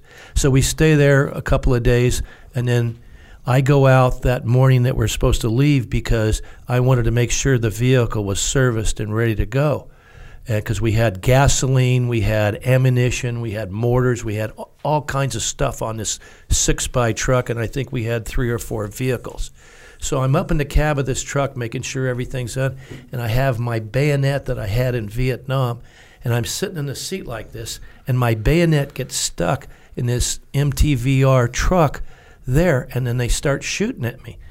Uh, you know, and it's just, I mean, it's five o'clock in the morning, the sun just come up, and they're shooting at me, right? I say, man, I got to get out of this truck because it could go, you know, if they hit the gasoline, God knows what's going on. So I'm trying to get out of this truck and I'm trying to push this stupid bayonet over to the side and I'm pulling, I'm pulling, and I go out the side of the truck and I didn't see this culvert right here. And I go, I do the big crash. I got my weapon across my chest and my battle rattle. And man, it's killing me. It's killing me. And so uh, I get out of there and I walk back there and you know whatever, and we go. Then we go to Al Rundi Palace, and uh, we said, well, the army's going to come in here to buy up, and they're going to run things because they're the 800 pound gorilla, mm-hmm. right? They're always the 800 pound gorilla, no matter where we go. We shouldn't. This, the commander's making this decision we should go find another place because we don't want to get kicked out once we start improving it. So we go down to the servants' quarters, and they have some nice little buildings there, but they burn off uh, out some of the buildings, and they stole all the air conditioning and the wiring in the walls and everything. And so we go in there, and that's that's our that's our Camp Jenny Pozzi, mm-hmm. right? It wasn't Jenny Pozzi at the time. And so we go there. It's Neptune, Trident, you know, every SEAL team name that known to man. So we start improving that camp because we know we're going to have a, a, lot of people laid on in that camp. You know, just not the 18 that we originally started with. So we go to this camp and we start improving it. And I don't know if you know uh, Ranger I don't want to say his last Yeah, I know. Okay. Yeah. I'll call him Ranger, right? Yeah. And this guy's a master. I mean, so we're in BIAP, and we're the only, about the only people in BIAP, and there's some little, you know, skirmishes and stuff out of town, but there's not a whole lot going in. So we're going to BIAP, and we're going to the army, and it's like being with a rock star. People are saying, uh, uh, I mean, he's driving this Humvee, right? John, John, we haven't seen you since Grenada. John, we haven't seen you since Panama. How you doing? I mean, the guy's a rock star there in the army, right? I said, man, I'm I'm happy that I know this guy, and so we do that. Then people start coming in, and we had a real good op tempo to begin with. Mm-hmm. SEAL team was really kicking ass. Okay, we had great commanders, great platoon chiefs. I mean, everybody. I mean, because we thought the war might be a 96 hour war like it was the first Gulf War. So we want to get as much experience as possible, right? Yep. Little did we know we'd be there 22 years later, 21 years later. So, so we're there improving the camp and this, and then uh, we're there one day, and, and we have a morning meeting at eight o'clock with everybody in the camp, and John comes in, and he says, he's swearing, and he never swore. He never swore, and he's sworn. He says, I'm so sick of this. Uh, he tells the commander right there, I'm so sick of this. We're changing the name of this camp. Uh, nobody knows where this camp. We've changed the name of this camp 15 times since we've been there. The Army doesn't know where. They changed the name. You know, we're naming this camp Camp Bill Pozzi. And I, I look at him. I said, Are you out of your mind? Are you out of your mind? Only dead people or very courageous people have a SEAL, a SEAL team camp named after him. Are you crazy? He says, No, we're doing that. We're announcing it at the mayor, the meeting tonight. I said, John, don't don't do that. Just just let me have time to think about it. So as soon as the army came in, they cut us off our op tempo. We had no operations going because they were afraid of us. Right? They wanted to homogenize everything and make everything happen the way they want it to happen, mm-hmm. and rightfully so because mm-hmm. they're going to swing. It probably won't be us, right? So I go to the morning meeting, the, the mayor's meeting, and I said, Hey, I got some great news. We're going to rename our camp after an Army person because SEAL Team has the greatest respect ever for the Army. And we love what you guys are doing here at BIAP, and we think we want to honor you. And, and people say, Pozzi, what are you talking about? Sit down, you dumbass. I said, no, no, we want to do this. And they said, okay, no problem. So I go back to my guys and I say, okay, let's name the camp. I had to name it after an army person, right? and it was either Audie Murphy or my daughter, who was a JROTC cadet at UCLA. UCLA? Uh, yeah. So we're, we're going to name the camp either Audie Murphy or my daughter, who's a ROTC cadet at thing. So he said, okay, we're going to name it after your daughter. So we named the camp Camp Jenny Pozzi, right? So that was very, and I can't believe, I mean, John coming in there and saying that, and people going along with it. Why would he do that? I just, I never figured that out. But it worked, and and it, it, was really nice of him and nice of the command to allow that to happen, because I did not deserve it. I'm not my, Mike Monsoor or any of those other very courageous dudes, and I wasn't dead yet. So I thought that might be some bad juju. You know what I'm saying? Yeah, it was it was awesome. I ended up spending six months at, at Jenny Pozzi in 2003, 2004, and what was cool was, and it, there's a classic picture of this, and I'll find it and get it posted somewhere. But the, you know, we'd go out do our operations, and we'd go out for however many hours or days we'd be out for, and when you get back to camp, there was a big sign on the camp door, and it was it was a pretty good selection for the space because we could com- we could shut this big giant gate and it would just be no there'd be no one on there but us. But on the you you guys made this big giant sign that said welcome home to Camp Jenny Pozzi. And it was just an awesome sight. When you'd come back no matter what happened out there you'd come back you'd see that big sign and be like all right we're we're good to go. So that was uh that was that was the way it should be. And it's a pretty freaking legendary situation to have. It was different. So, how long did you end up staying there in Iraq? Because you ended up, did you end up getting hurt? Something happened to you? Well, when I jumped out of the truck, uh, I didn't know it at the time, but I broke my back. Sheesh. But you know, I, I went to the army that day when we pulled into BIAP, and I said, "Man, you guys got to give me something because my back is killing me." And the guy says, uh, "Okay, let me examine you." And so he says, "You don't have a medical record." So I got an MRE box and put medical record, Bill Pozzi. Here it is. Here's my medical record, right? And he says, "Well, I'm going to send you back to Germany." And uh, I said, "No, you're not. You're not." Send. He says, "Yeah, you got your medical record here, and I'm going to send you back." I took that medical record and I walked out of there. And he was lucky. I got some pills, some pain pills before that, so that knocked it down. It it wasn't, you know, it wasn't terribly debilitating. So uh, it it worked out. So Did you roll out on any ops with the boys? Oh yeah, I got to do thirty, I think. but you know, being fifty-six years old, of course, you know, well, Grandpa's here, and he he's gonna, you know, he, he doesn't have all of his teeth, but you know, but you know, I was always in the C two unit, you know, in a backup. So if something happened, at least we could get the squirters, you know, and all that, and, and, and at least take care of them. Or if we had to, you know, go help those guys in a QRF mm-hmm. situation, we were always available, you know. So that was good. You know, I really enjoyed that. I, I, I really appreciate them allowing me to do that. I don't know if I'd have been an asset or a deficit. You know, so Well, I can tell you the you know the having the vehicles out there, you never know when something's going to go wrong with the vehicle. Yes, sir. And to not have a good Right. mechanic there to ready to get those things up and running, and like you said, those those Humvees that we had because we got those Humvees turned over to us when we showed up a couple months after you left. Same, those things were beat down, Yeah. hand me downs. You know, scavenged Marine different Corps hand me downs. I Yeah, believe they yeah. came out Some of the of them Corps. were Marine Corps. Some of them were. C- we got some from some CB somewhere. We got some some reservists somewhere. Canvas doors. I mean, they were a total disaster. But you guys got them up and running, and we kept you know we kept working on them. And you know what was awesome was it didn't take very long. Like you said, the SEAL teams. Not only did we not have vehicles, but prior to this, we didn't have any vehicle procedures either. We didn't. Right. We didn't know anything. We just we would. We actually thought that vehicles. It was kind of a joke in the SEAL teams. If you got inserted by a vehicle, we'd call it a, a helo truck. Right. Meaning, hey, we're Right. just pretending this is a helicopter, but we don't really have one.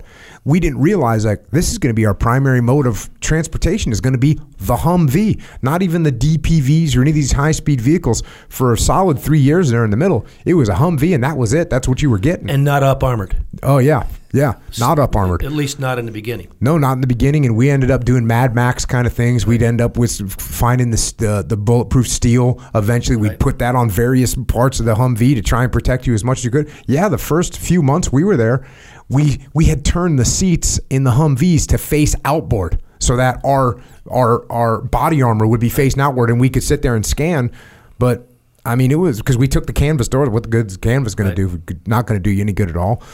And so we we did what we could, but we but what was really impressive. Not only did we get the vehicles up to speed, and then we were doing all like the NASCAR drills of figuring out how to ti change tires really quick and rigging for tow. All those things we rigged all that stuff up.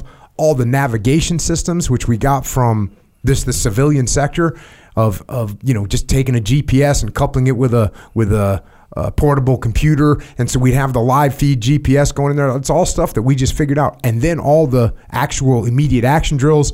We did all that within a, a very short period of time, because, and it's one of the one of the strong points of the SEAL teams and one of the weak points of the SEAL teams. One of the weak points of the SEAL teams is we didn't really have any standard operating procedures for a lot of things. There's no manual. Like in the Army, you can pick up a manual and it will show you how to conduct a raid. You can pick up a manual, can show you how to conduct a reconnaissance. It can show you how to conduct an immediate action drill in the city, in the urban environment, in the rural environment.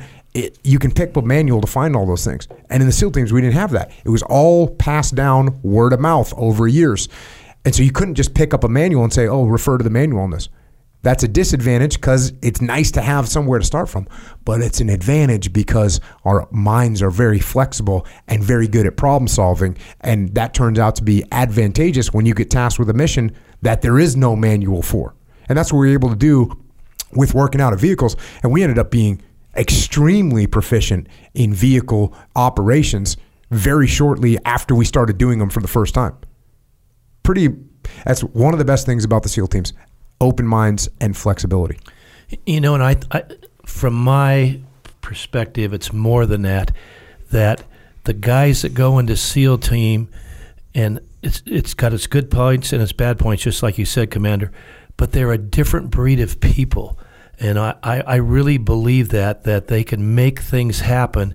I mean, guys just come out of the blue and say, "Yeah, we're going to do this," and we have this process, and it's a legitimate process, and it works. I mean, what a gift from God, you know? It's a gift from God the way a lot of SEAL teams socially they're weird, but you put them in the battle situation. Am I not right? You're right. Socially, they're as weird as the day is long. Yeah, You- you- oh, oh, he's coming. He's- I, I'll give an example of that.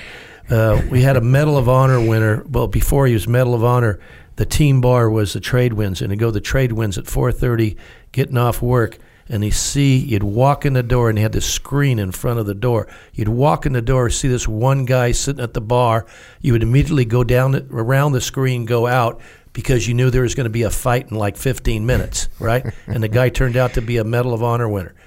But I mean, that's the beauty of the teams that we allow people like that to go in and prosper and contribute to the uh, to the effort.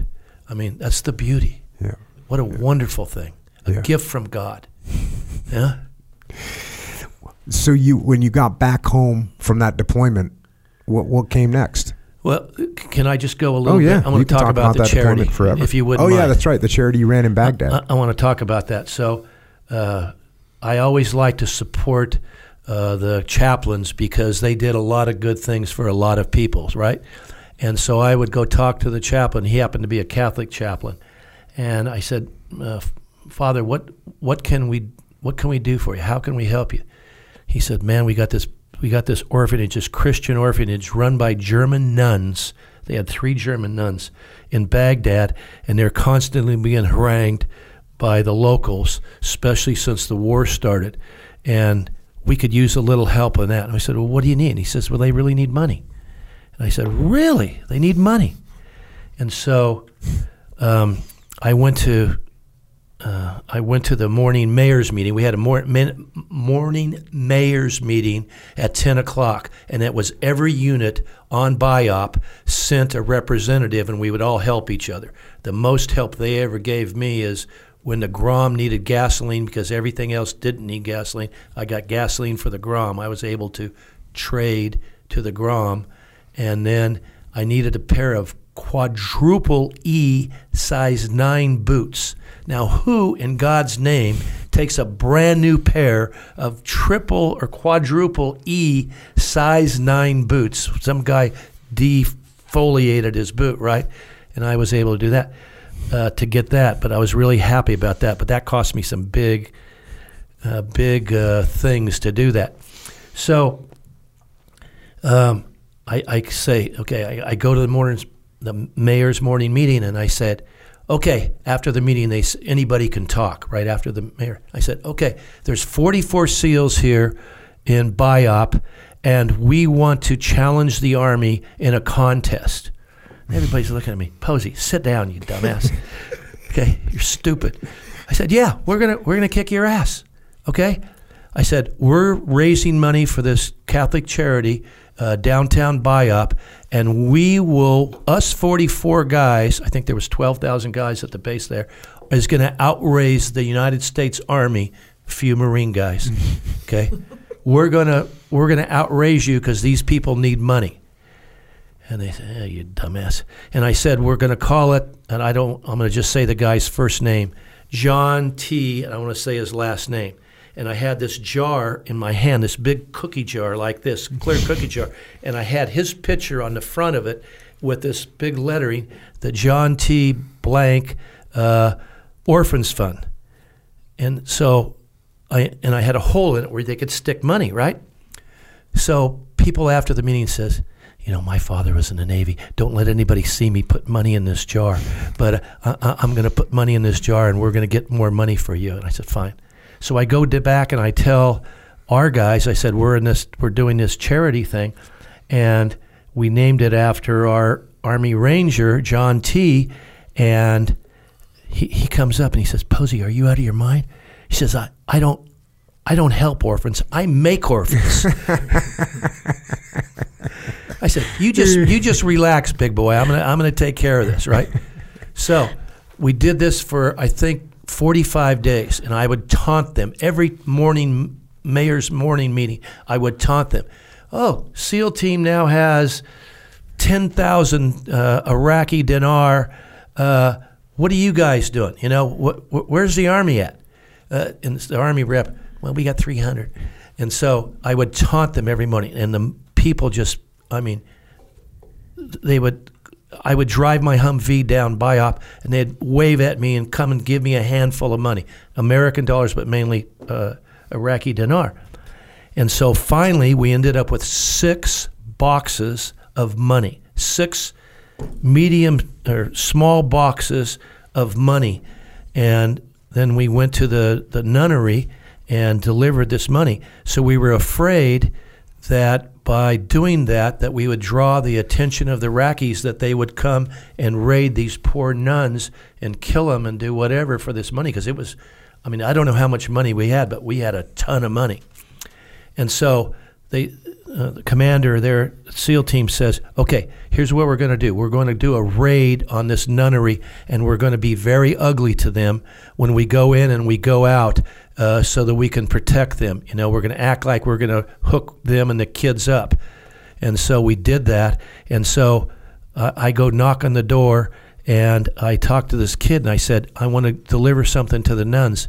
And so uh, he let me in, and I go talk to them. I said, Sister, we have this. She barely spoke English. We have money for you. Uh, where would you like it? And she says, Oh, you can just put it on this little card table they had right there. So I mentioned to my guys in the Humvee to come in, and we were doing TOT because we were really worried about spending too much time there. That it was a social call and not, you know, some kind of a bad call. And so my guys come in and they're banging on the door with their gun butts and just being ugly when they go, We're going to get you what you did. You know, they were really good. And they break these six boxes of money. And I said, at that time, it was very difficult to find cardboard boxes at BIAP. It was impossible. And I wanted my boxes back. And I said, Where do you want? She says, Right there. So we start dumping these boxes of money out. And it was a stack about two feet tall, and it's going all over the floor. She looks at me and said, Who are you guys? I said, Well, I don't know. We're the Army, hmm. right? so I said, "We have we're doing this." She said, "Well, why don't you sit down and have lunch with us? We're going to have lunch, and we have Pepsi Cola." And I said, "Sister, we're going to be out of here in 30 seconds. We just have to make this look ugly because we don't want them to come and give you a bad time and and steal this money from you." She says, "We understand."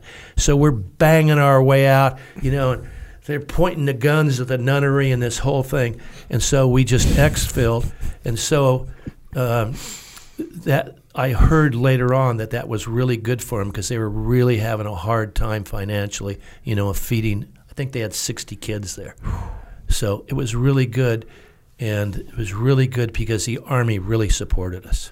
That's awesome. That's where the bulk of the money came from, obviously. Mm-hmm. And it was really wonderful that they did that. So more power to them, huh? And it's also wonderful that the press didn't pick up any pictures of a young SEAL holding his weapon aimed at some nun. I'm surprised that didn't happen.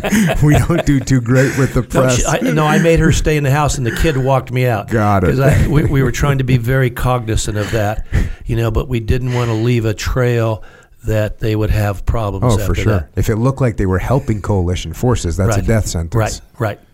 So Good tactic. that worked out. So So eventually, you though you end up in a, you did 30 combat operations. You saved a bunch of orphans. I mean, this is just Bill Pozzi on the rampage. You've supplied the whole SEAL teams with everything they needed. Repaired a thousand Humvees. now, But but you got to a point where you were too banged up and and you no, my funding ran out. So I was on reserve funding on non active duty. My funding, I was on active duty, but the funding from the reserves was paying me. And so then they told me to come back out. And so Oh, I thought you got injured or you came home because you were hurt. no, but I was hurt, but it it, Didn't it, it, didn't bother me. I mean, the bottom, I don't know, for whatever reason, the bottoms of my feet were killing me. But that, you know, what can you do? Mm-hmm. You know, you, you, you got to do what you got to do. Mm-hmm. So, you know, that was really uh, a good thing. And then they sent me. This is really funny. Well, maybe it's not funny. The I come back and I this uh, admiral calls me and he says, "Pozzi, no, it wasn't. It was an army. I mean, a navy captain. Your funding's ran out. You have to go home." And I said, "What do you mean I have to go home? I'm I'm hurt. I got to get fixed. You got to fix me." He says, "No, no. I'm giving you a direct uh, order. You have to you have to disengage yourself." And so Was I- this was this when you got back to the states? Yeah, got back so to you got back to the States. states. You're dinged up. Now you're dinged up, and you're like, hey, I need to get some medical treatment before I. so I look like Chester, right? I'm, go, I'm, I'm going giving one of these, right? And I said, "You guys got to fix me."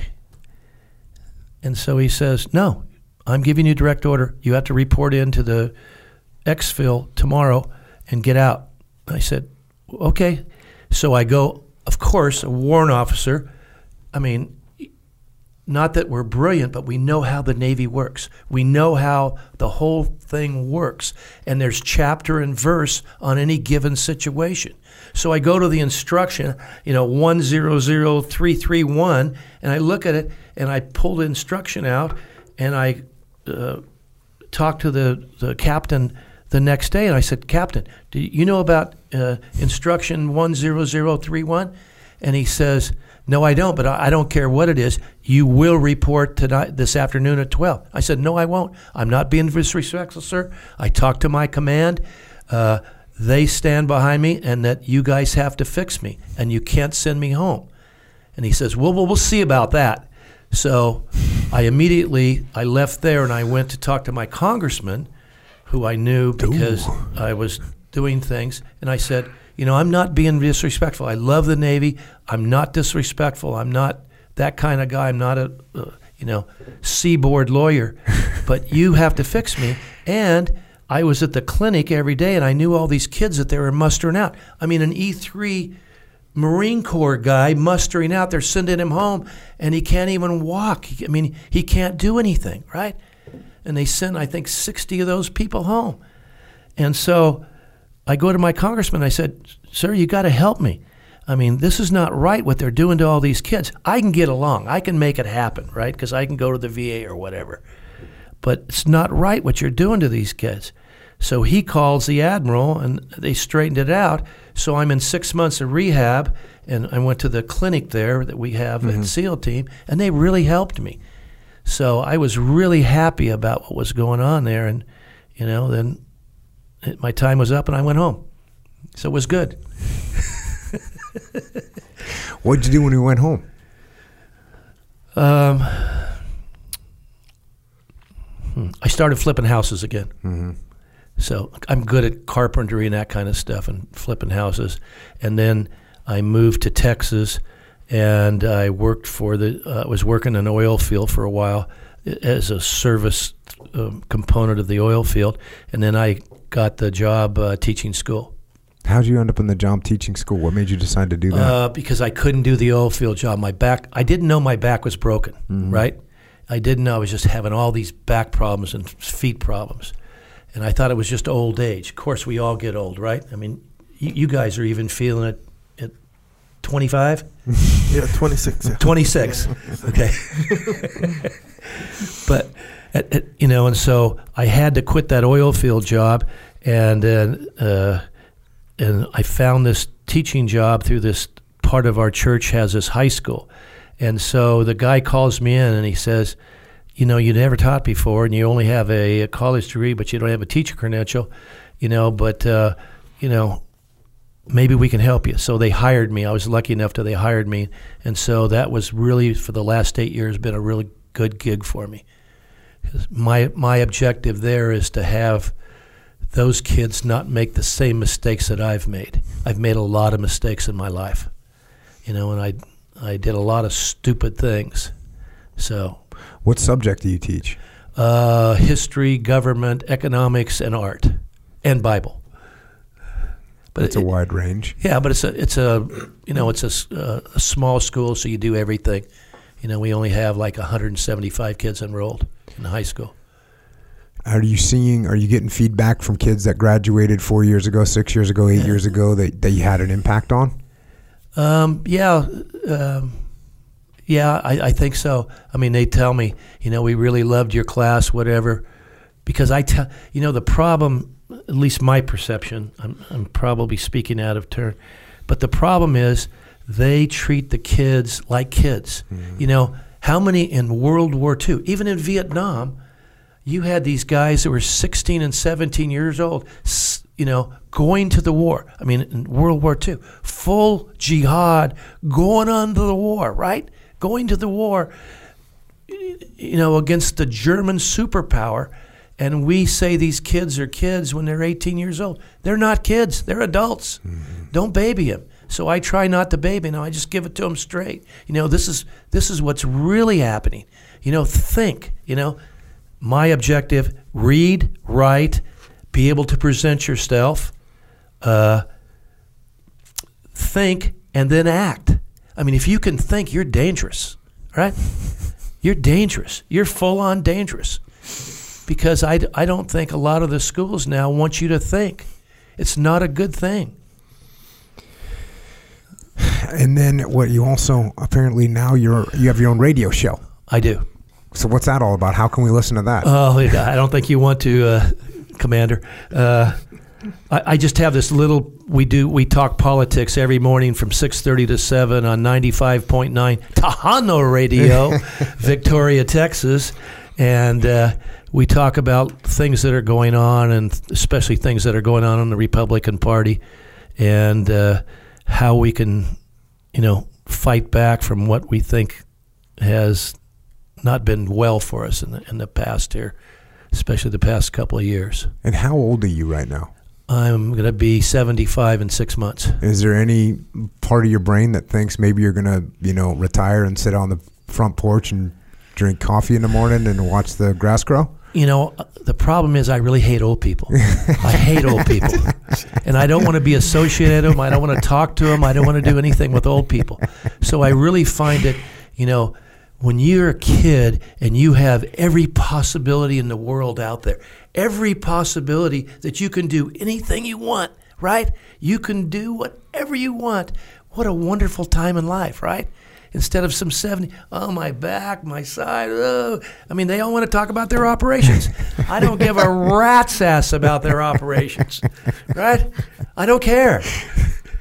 So I, I like dealing with interfacing with the kids and, you know, trying to give it, you know, I don't think it's a, not indoctr well maybe it is indoctrination but i'm really big on the constitution the declaration of independence of the things that your grandfather my father your great grandfather did for america. I mean let's honor those people. I mean especially like memorial day today. Let's honor those folks and thank them for all the wonderful things and allowing us to have the wonderful things that we have in this nation you know? So that's my objective you know, teaching school. I am slowing down. COVID uh, was really uh, mentally hard on me, and so I hope I don't lose my mind here in the next three years because I hope to teach for the next three years. Well, I'll tell you what, that's a freaking about as good of a closing as we could ever hope for here. Echo, you got anything? Usually, uh, if you haven't listened, well, you've listened to the podcast. Of so, Echo, you know, speaking, you were talking about some weird social things. Sometimes Echo throws out some weird social questions right now. We don't know what's coming. Something actually more more for clarity than Yes, sir. anything. Back to Apollo 12. What Yes, was sir. your job there? Well, like what was your Uh, I was the first man out the door, so I would hook the the slow down parachute to the side, and then we would put the capsule, the collar around the capsule, then our decontamination because we thought there was moon bugs. Uh, the the decontamination rafts would be inflated, put it on the side. We'd op- the decontamination man would open the door and uh, put the astronauts in the rafts, and then they'd go up in the in the helicopter. Just So- just so- to go a little bit further, I think Echo. I got to take it back one step. So you remember you've seen the the the capsule splashing down into the ocean The capsule from the from from the From the rocket. From the rocket, yeah, like it goes to the moon or whatever. It Right, goes right. up into space, Yeah. and then to get back, it just splashes down in the middle of the ocean. Gotcha. So somebody's got to go recover that capsule and get those astronauts out. Yeah, okay. That's someone UDT. That's all someone. Bill Pozzi coming Alright. in hot, first guy out the door of the helicopter. Of the helicopter. Of the helicopter. Yeah. So the helicopter, and actually, if you go to the USS Midway, Yes. they have one of those helicopters. the helicopter. That's the helicopter. huh? 66. Wait, that's your helicopter that you were on? Yes, sir. For the 12? Yes, sir. And they've got a little Freddy the Frog on there, ready to get some. Compliments of Pete Carolyn. He he he painted that on it. So there you go. Yeah, Does yeah. that make sense now? Yeah, it, it, I started to gather that, but uh, yeah, I wanted to make sure that that was the. See, people who live through Apollo just think everybody knows about it. I apologize for not being yeah, yeah. clear in that. No, no, all good. Seemed pretty exciting though. Kind of nuts. A billion people watching it. Oh yeah, And there he is. crazy. And out the door first, Yeah, Bill doing it. Pozzi from Lynwood, California, Yeah. in full color for mom, who was highly selected, Oh, yeah. highly selected through a rigorous program to And- get and there. making a fool of myself because I can't find the D ring. Where did that? well, sir, awesome. I, I, I really can't thank you enough for, for coming on and obviously for your service to the country, to the Navy, to the teams. You know, it was it was you guys that that formed our for, you formed who we are in the SEAL teams, in the in the UDTs, coming up through Vietnam, and then you kept that thread going, and you brought it all the way to Iraq, to Camp Jenny Pozzi for us. Thanks for everything. Thanks for thanks for helping our legacy exist. No, no. let- let- Let's not. Let's let's put uh, credit where credit's due. Um, I worked at Group One that oversees all the West Coast SEAL teams, and I would deal with SEAL Team Three all the time, and I would work with uh, uh, you, Lieutenant Commander, and it was really great working with three. I really enjoyed working with three because we could really get things done. And thanks for the leadership and everything that you did over there. You were an inspiration to us all. And even though you've written these books, and I don't know if you remember this or not, you wrote something uh, just before I got out, and it was really inspiring what you wrote. And I wrote you back, and I said, "Man, this is a great piece. You ought to be an author." So you know, give credit where credit's due. Guys like you that grind it right down to the fine dust, and that you can make things happen. Thank you for your service. Yeah, well, we wouldn't have been able to do anything without the the legacy that you guys put forth for us. So, teamwork and the teams Amen. until the end. Airborne. Thank you, sir. Aye, aye. And with that, Warrant Officer Bill Pozzi has left the building. Some good stuff, man, about how to be a good frogman and how to be a good human. Yeah. A guy that's been in the game and stayed in the game, right? Stayed in the game. 56 years old, rolling out on ops, getting after it. it's it's Freaking funny to hear like everyone else or everyone's take on things. You know, you Mm-hmm. have various guests and their different takes on things, and like his take on it was kind of like, for lack of a better way of putting it, like it was just just kind of easy. Like it was just one big ride that he was on, kind of thing. Yeah, He was like, "Oh, Can you oh. imagine showing up to Buds, which used to be called UDD, UDT trot replacement, training replacement? Can you imagine you show up and you think it, you, you'd go, do I need a book bag? Because you Yeah, think yeah. you're going to a, free, to a freaking educational Navy Yeah. school and you're Yeah. actually entering what's allegedly the toughest military training. Yeah. You're like, whatever. Yeah, What? Like I surfed and I played water polo. Bring it. What do you got? what are we doing? You want me to get wet? Be cold? Cool. Watch Yeah. this. I'm gonna sleep for 15 minutes in the front of the boat. I'll be good when I'm done. Right. Yeah. Roger that. he, Oh, what are we going to Nam? Cool. What are we Yeah. doing beach recons? Ro- roger that. Oh, Yeah. we're going on patrols, getting in a swift boat, getting shot up, hiding behind a piece of freaking body armor. Cool. Yeah. I'm down. What? Apollo? Okay, cool. what do I got to do? Hook the beaner in? Like, Yeah. he's just getting it, dude, the whole time. yeah, I think, well, there was a lot of my favorite points of that, but when, when I asked him about retiring, he's like, I don't like old people. what a freaking epic answer. 75 years old. Yeah. Whatever. He's Yeah. like, what? Yes. No, I got stuff dad. I'm gonna do. I'm Yeah. out here making stuff happen. Yeah. I started a radio program, by the way. It's kind of true when he talks about um, like old people talk about their operations. Yeah. He's not talking about his operations. He's talking about going to Iraq. Yeah. He said one one little thing that he said that stood out to me when he was like, "Oh yeah, they throw you over the over the deck or whatever in the water and to see if you're claustrophobic." yeah, yeah. The casual way that Yeah, he yeah. said that Whatever. was like, "Oh, they no, because they just want to see if you're claustrophobic You know, you know whatever." the suit that he's talking about? I'm assuming it's the old school yeah, with that the big, ass helmet. thing, like twenty thousand leagues under the sea scenario. I know, You know what I'm saying? a claustrophobic uh in the bottom of the bay. Yeah, that seems like a way bigger deal than his tone Yeah, was when he said it. Seems like not a lot of stuff was a big deal for It Bill like Pozzi. big deal, He was yeah. just jumping out of helicopters, hooking in Apollo 12, going on patrol with with 30. Oh, by the way, dropping danger close napalm. Yeah, napalm. uh, That luckily happened to be there as you were about to get overrun. Whatever. Yeah. Watching Rolling up to. Baghdad, landing, jumping out of a freaking C 130 that's going down a highway. What, are you talking about? no factor. He was like, oh, yeah, then this happened. Whatever. It's just part of the ride he was on, really. You know, Man, That's his whole Freaking thing. awesome. Dang. Camp Jenny Pozzi.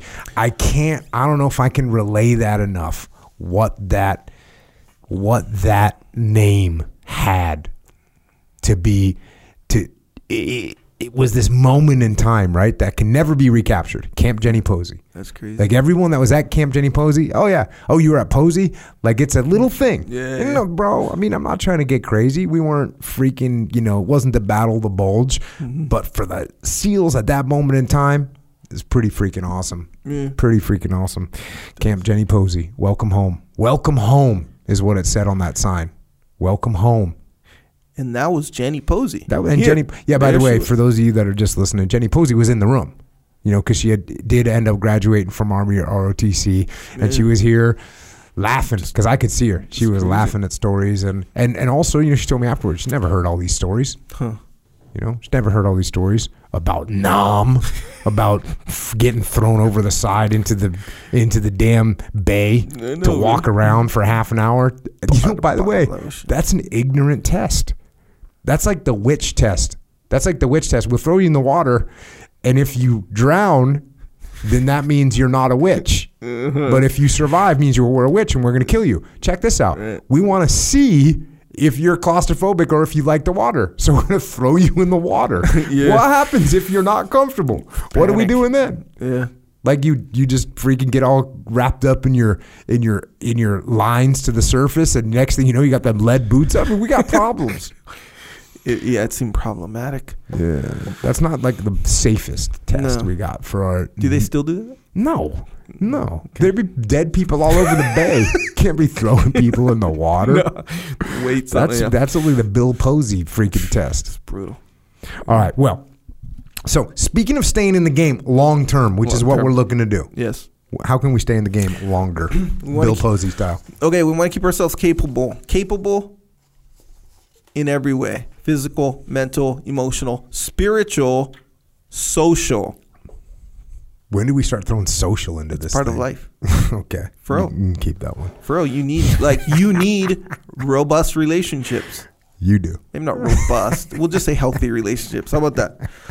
Either way, we're gonna talk about this, the the physical and mental. So you you want to be exercising. We want to be exercising. We want to be doing jujitsu. Mm-hmm. We want to be eating mm-hmm. well. Here's the thing with eating well. It's really hard to get all you, the nutrients that you need. Okay. It's hard for real. Yeah. Agreed. Yeah. Even if you have a perfect diet in real life, We which no one does. there's no such thing. Well, right? maybe there's some freaking uh like Hollywood whatever that's up there that has like the personal chef and has the person coming in with the you know plucking the kale from Right. plucking the kale from you know northern Bulgaria where it's Yeah. grown without any uh, interference from man. Right. You know I mean? and then steamed for like you know like 38.1 yeah, at 17 degrees Exactly, Celsius. exactly So, so, that person might have a perfect diet. no but and even then But even unless they don't have a job all well, that's what I'm saying. Those people up in Hollywood, they don't have a job. yeah they just sit there Yeah. and don't do anything. No offense to my people in Hollywood, but come on, let's get real. What Well- about though? You know, it's it's really hard being on the set all day. Shut up. Bill Pozzi was getting thrown over a boat with a freaking hard hat helmet on to wander around in the muck that's been there for 150 years. That was hard. Yeah, that was that hard. seemed hard. Yes, for Being sure. on set, no, you get zero credit. yeah, it's hard to compare the two. You get zero credit. Did Bill Pozzi get a fresh Bulgarian kale salad when he got out of the water? No, he didn't. Negative. No. So Shit. even right. if you even Where if we you, this, even bro? if Where you do have a, a fresh Bulgarian kale salad Mm-hmm. and everything else, perfect balanced meals Mm-hmm. in whatever way you're balancing them, because we're all different in a lot of ways. Very hard to get these the, the all the nutrients that we need and want. Okay. Good news. Jocko has supplements. Good news. Supplementation for us. That was the longest freaking with hype a, with a perfect diet, a perfect diet or a not so perfect diet. Supplementation is going to get you way ahead of the game, keep you in the game. That's what it's going to do. Mm-hmm. So, what do we got, and what do we have them for? We got them for your joints, for your mind, for your body, and for your muscles directly. Joint warfare. Joint warfare, Krill oil. super krill oil. These are for your joints. Like okay, and this is gonna be a big deal because if your joints fail you, you can be strong. You can be strong. You can be capable. You can run every day. Your joints start failing you, start bothering you, or whatever. What good is it having a 454 big blocker? You got a flat tire over here. Exactly Right, right. rear. You know what I'm saying? Exactly You're right. not going anywhere. Oh yeah. Or you, You, can rev your oil. engine a little bit, just like you can stand there and flex in the mirror, but you're not going to be able to take anybody in a jujitsu match. Yeah. that's for sure. You got a bad wheel. It's true. It's So- absolutely so, true. So we need to have the the the joints Yeah. up to speed. Let's Oh, say. yeah. And trust me, I know I've I've experienced both. Well, what what a true testament is joint warfare. There's subscri- people that subscribe subscribe to joint warfare all the time. Yeah. and the feedback is awesome because people realize they go, oh. Maybe I don't need it anymore. Then they go a week and a half, and they're they're like crackheads running back, Oh, saying yeah. subscribe. Hit. They want to have it, and they don't want to miss it. All kinds of good stuff in that. Also, vitamin D3. Yep. Okay, so look, maybe some of us work outside and we get enough sun, Mm-hmm. and then even then, I think you still might be lacking in vitamin D3. It's Well, gonna why roll the dice? But why roll the dice? Why roll the dice? right. Don't roll the dice on your vitamin D. Nope. Get some. Easy. And there's teeny tiny ones. You know, some people they don't like swallowing those big. Remember the old school? Uh, what is it? Freaking amino acids or whatever. Remember that? Those big ass horse Mm-hmm. Oh yeah, yeah, yeah. Yeah, yeah, it's not like that. No. Teeny tiny, easy money. You're good to go. Yeah, exactly. You're right. good to go. Also, for immunity, along with D, vitamin D3, is cold war. Mm-hmm. In these times, we're not. Sometimes our immune system, sometimes it, it needs a little attention, extra attention. I'd say that's a good call. It's true. We just got back from a trip, Mm-hmm. and that's sometimes that's the time where your immune system gonna need a little little spot. Sometimes. Mm-hmm. So yeah, you got the you got the Cold War from Jocko Fuel. Also, uh, protein in the form of dessert. It's called Molk. Yes. Is there a new so flavor? good. Okay. So, so good, so ridiculous. We, we we just got to the we just got done with the muster, and I I don't know why I asked Jamie this. I got paranoid, but I was like I was about to fly out, and she was out there before getting everything set up, and I texted her. I was like, Hey, do we have milk out there? And she's like, Are you serious? Of course. She's like, Of course we have milk. We have plenty of milk. Essential. Dude, I was out there just just taking because they bought was so beautiful. I showed up. They got a refrigerator in my room.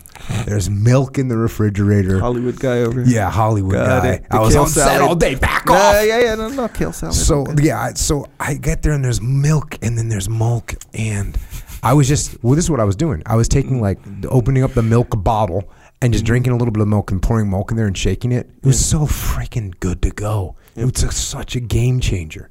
You're on the road amazing. and you're you're just eating clean. So legit. Get yourself some milk. Yeah. And by the way, right now I've been on peanut butter, the chocolate peanut butter cup for uh, like probably a month right now.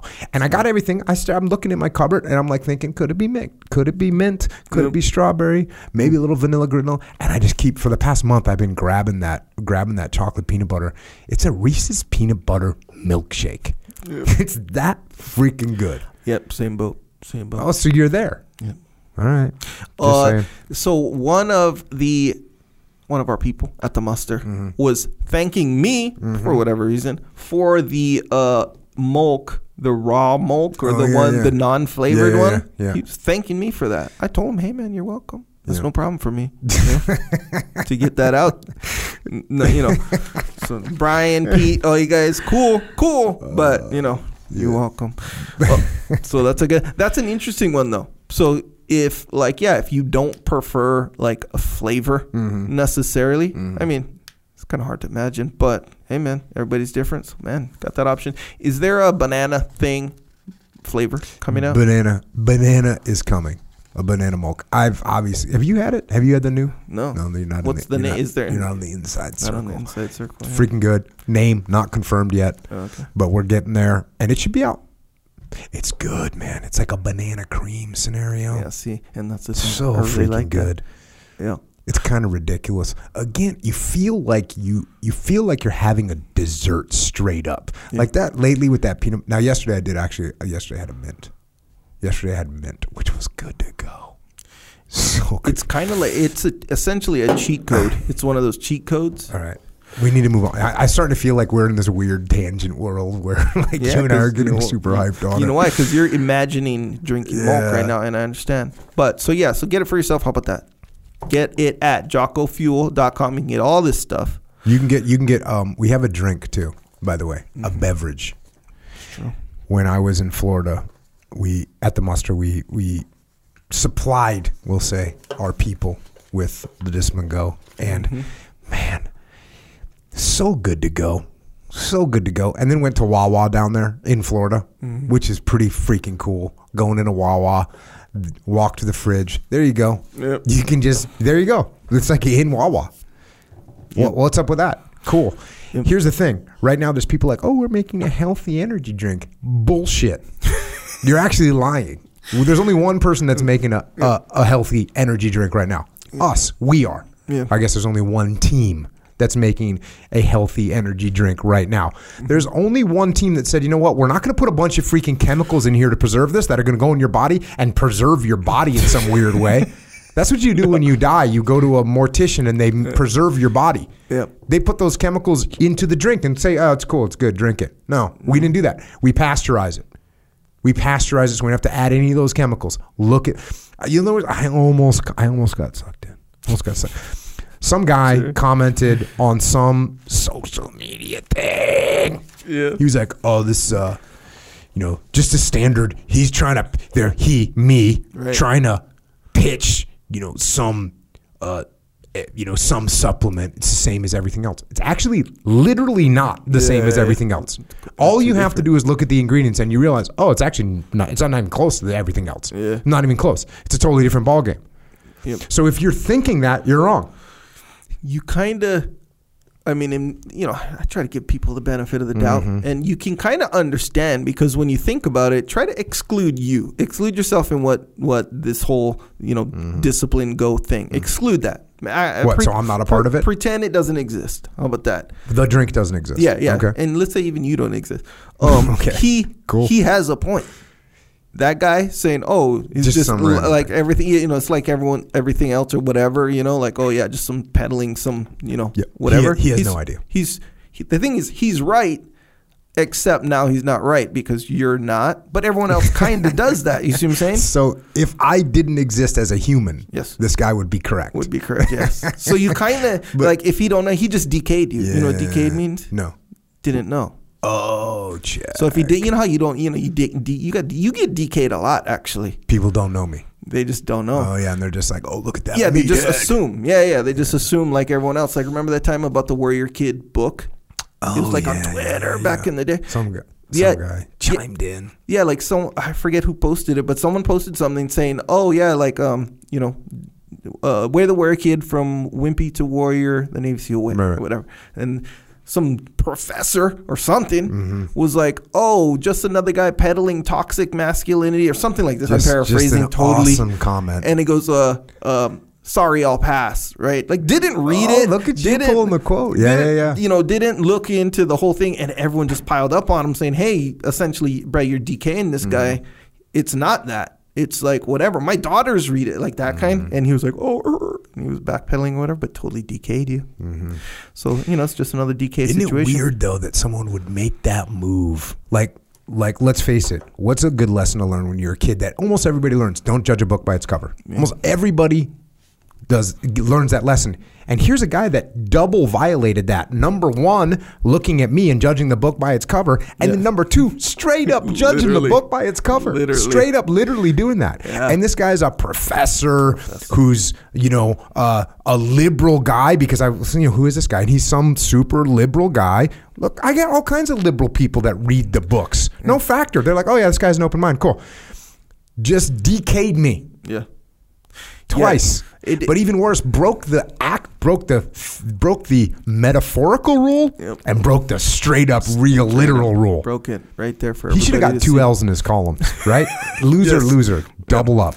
Yeah, yeah, fully. And yeah, being liberal or not liberal, that wasn't in this case the violation. It was him No, being who that cares if ignorant. he, yeah, yeah, that yeah. was the violation. If yeah. he was a super liberal guy that read the book and was like, "Hey, I think that the way you portray X, Y, Z," I'd be like, "Okay, cool, yeah, that's good, Yep. good feedback. I need to pay attention to that." It's true.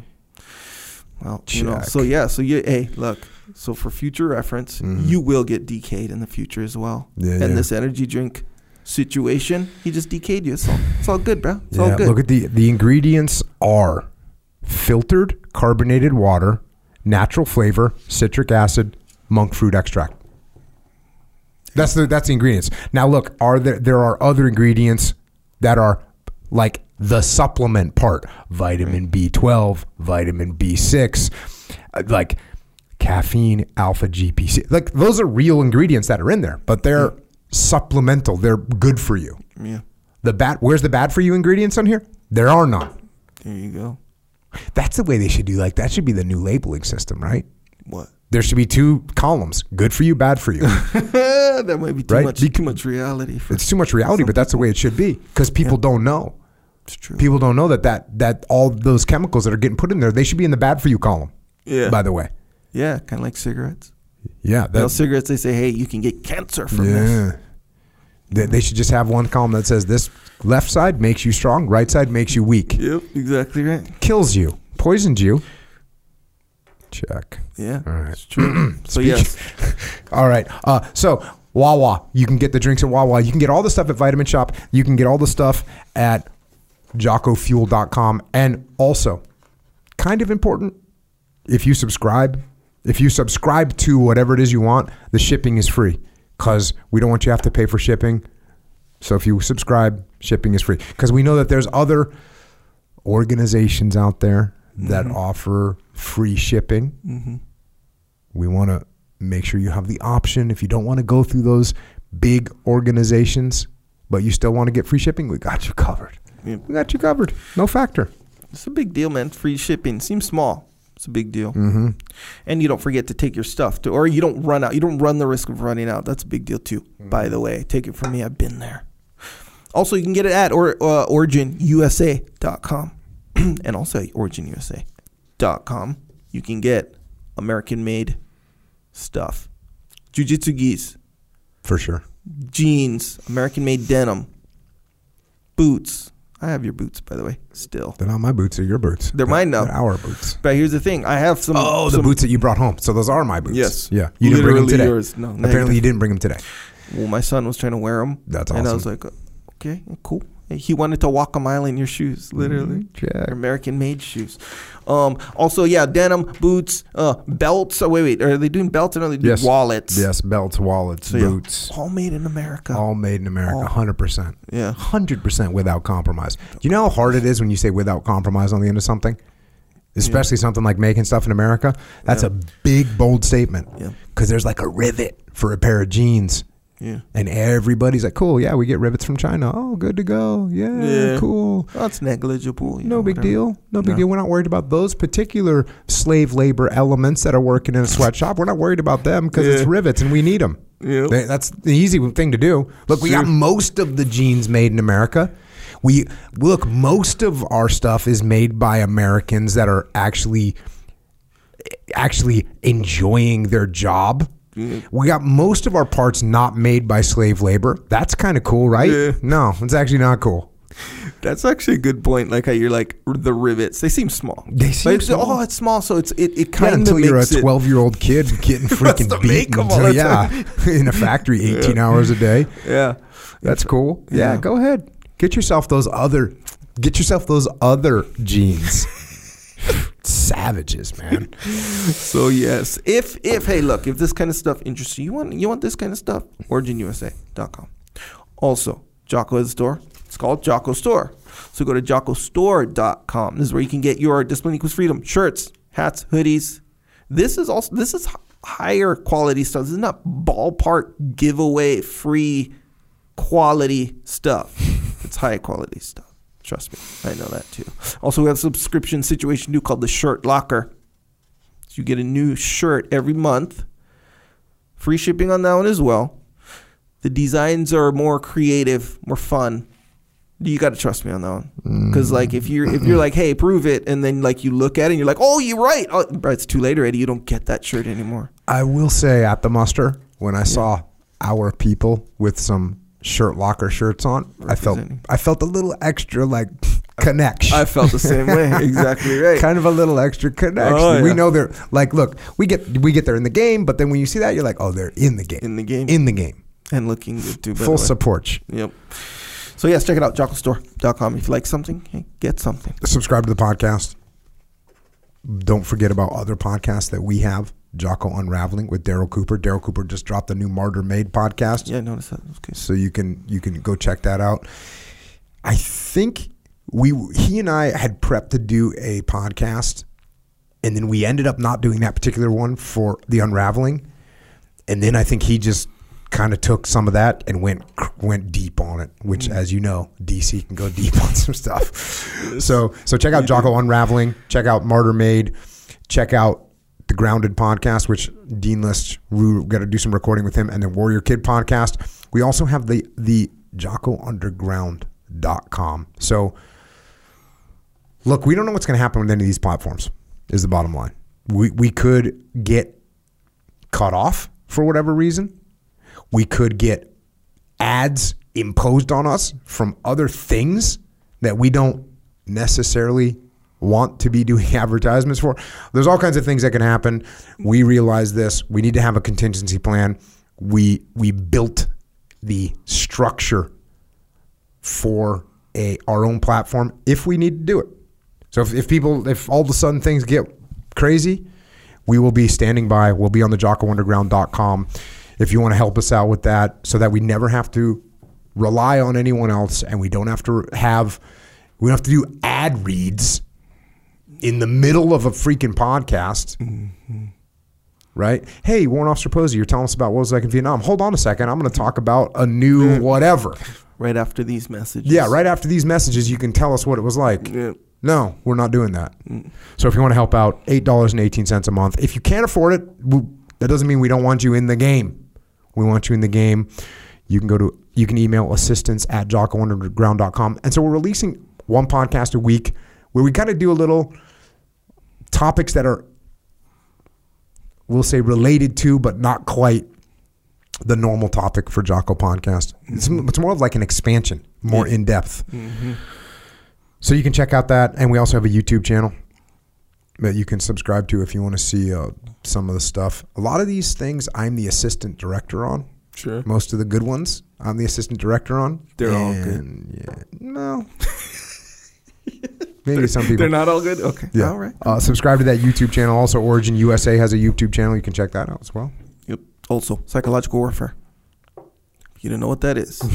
it's not on the YouTube channel, but it is an album, a Jocko album with tracks, and each track helps you get through an individual moment of weakness that you might have, and we all have them from time to time. Bro, I had one the other day, not yesterday, day before. Wait, was it yesterday? Yeah, day before yesterday. Yep. But you know how like yeah, you're the one who, who did this. Where if you have a moment of weakness and you get past it, you got to punish yourself for having the moment of weakness. Mm-hmm. Yeah. So you got to add on. What do you add? Yeah. Like a set or a ten could be a percent? set, could be ten percent, could be some- burpees, could be starve yourself for fourteen hours. I don't know.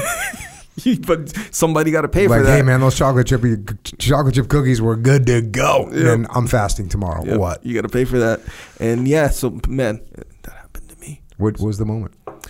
I wanted to skip the workout. Actually, I didn't want to skip it. I was into it. I, I warmed up. You know the kind where it's like, hey, if I just start warming up, I'm going to be in the workout. Yeah. It was harder than that. The moment of weakness was bigger and more robust than mm-hmm. that. I warmed up.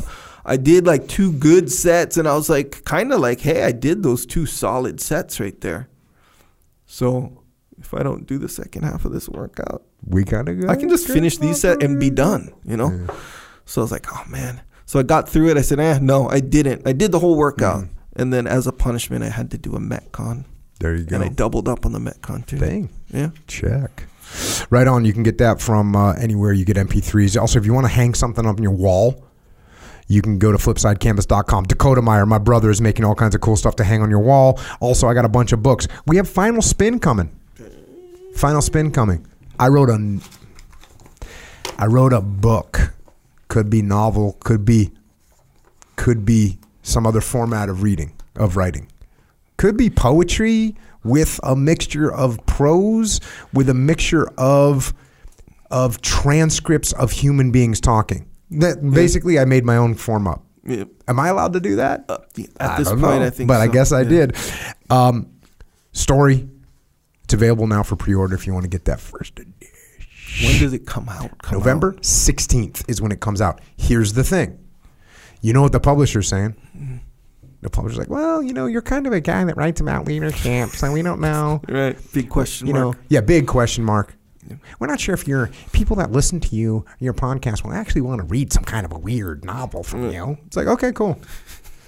It's true. So they're not going to print enough, and then people are going to order it when it, you know in on, on November fourteenth. They're going to be like, "Oh, cool, I want to get a, get a copy." They're going to end up with a second edition, mm. and there's no. This is not a redeemable situation. You know, you make some decisions in life you can never go back from. Like you get a tattoo on your forehead.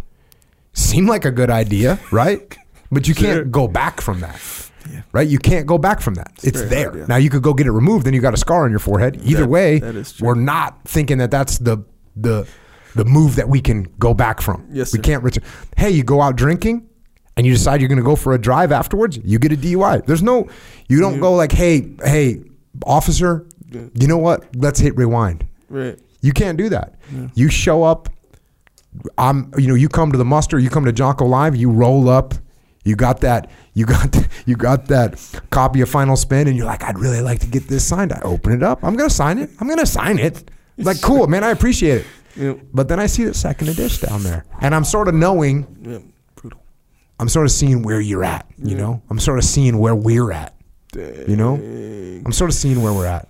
I know that at the moment of truth, you were kind of like, well, and now you can't you can't walk back that decision again. You can work through it, right? You're still going to go out. You can wear a hat if you got the tattoo on your forehead. You got the DUI. You're going to go through the classes so you can recover and get your license back. Yeah, you can do the best you can. You're going to do the best sure. you can, but Yeah. you still got that scarlet letter. Yeah, I got the scarlet letter. Second edition. Don't let it happen to you out there. Don't let it happen to you. All right. We got leadership strategy and tactics. We got the code, the, the evaluation, the protocol, discipline equals freedom field manual. Brand new versions. Uh, been out for a little bit now. Way of the Warrior Kid 1, 2, 3, and 4. Mikey and the Dragons, often called the best children's book ever written. Sure. That's what a lot of people call it. Yeah, I, mean, dig it. At least quite a few of them. I agree. Uh, About Face by Hackworth, and then the OG Extreme Ownership and the Dichotomy of Leadership. We got Echelon Front, which is uh my leadership consulting company. We solve problems through leadership. Go to echelonfront.com. We have efonline.com. On there, we have courses on there. We have leadership courses on there. We're doing live Q and A all the time. If you want to improve, look, leadership is not an inoculation. You don't get a shot. You don't read Extreme Ownership one time and be like, "Oh, cool, I'm good to go." Doesn't happen. Doesn't happen to anybody. You need to reinforce those learnings. You need to expand your knowledge. How do you do that? Efonline.com. Go get it. Muster, we just got done with Orlando. Freaking awesome. We got Phoenix August 17th and 18th. Las Vegas 28th and 29th.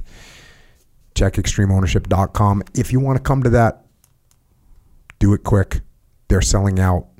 EF Battlefield. We go walk the battlefields and go through leadership lessons learned. I'll let you know when the next one of those is coming up.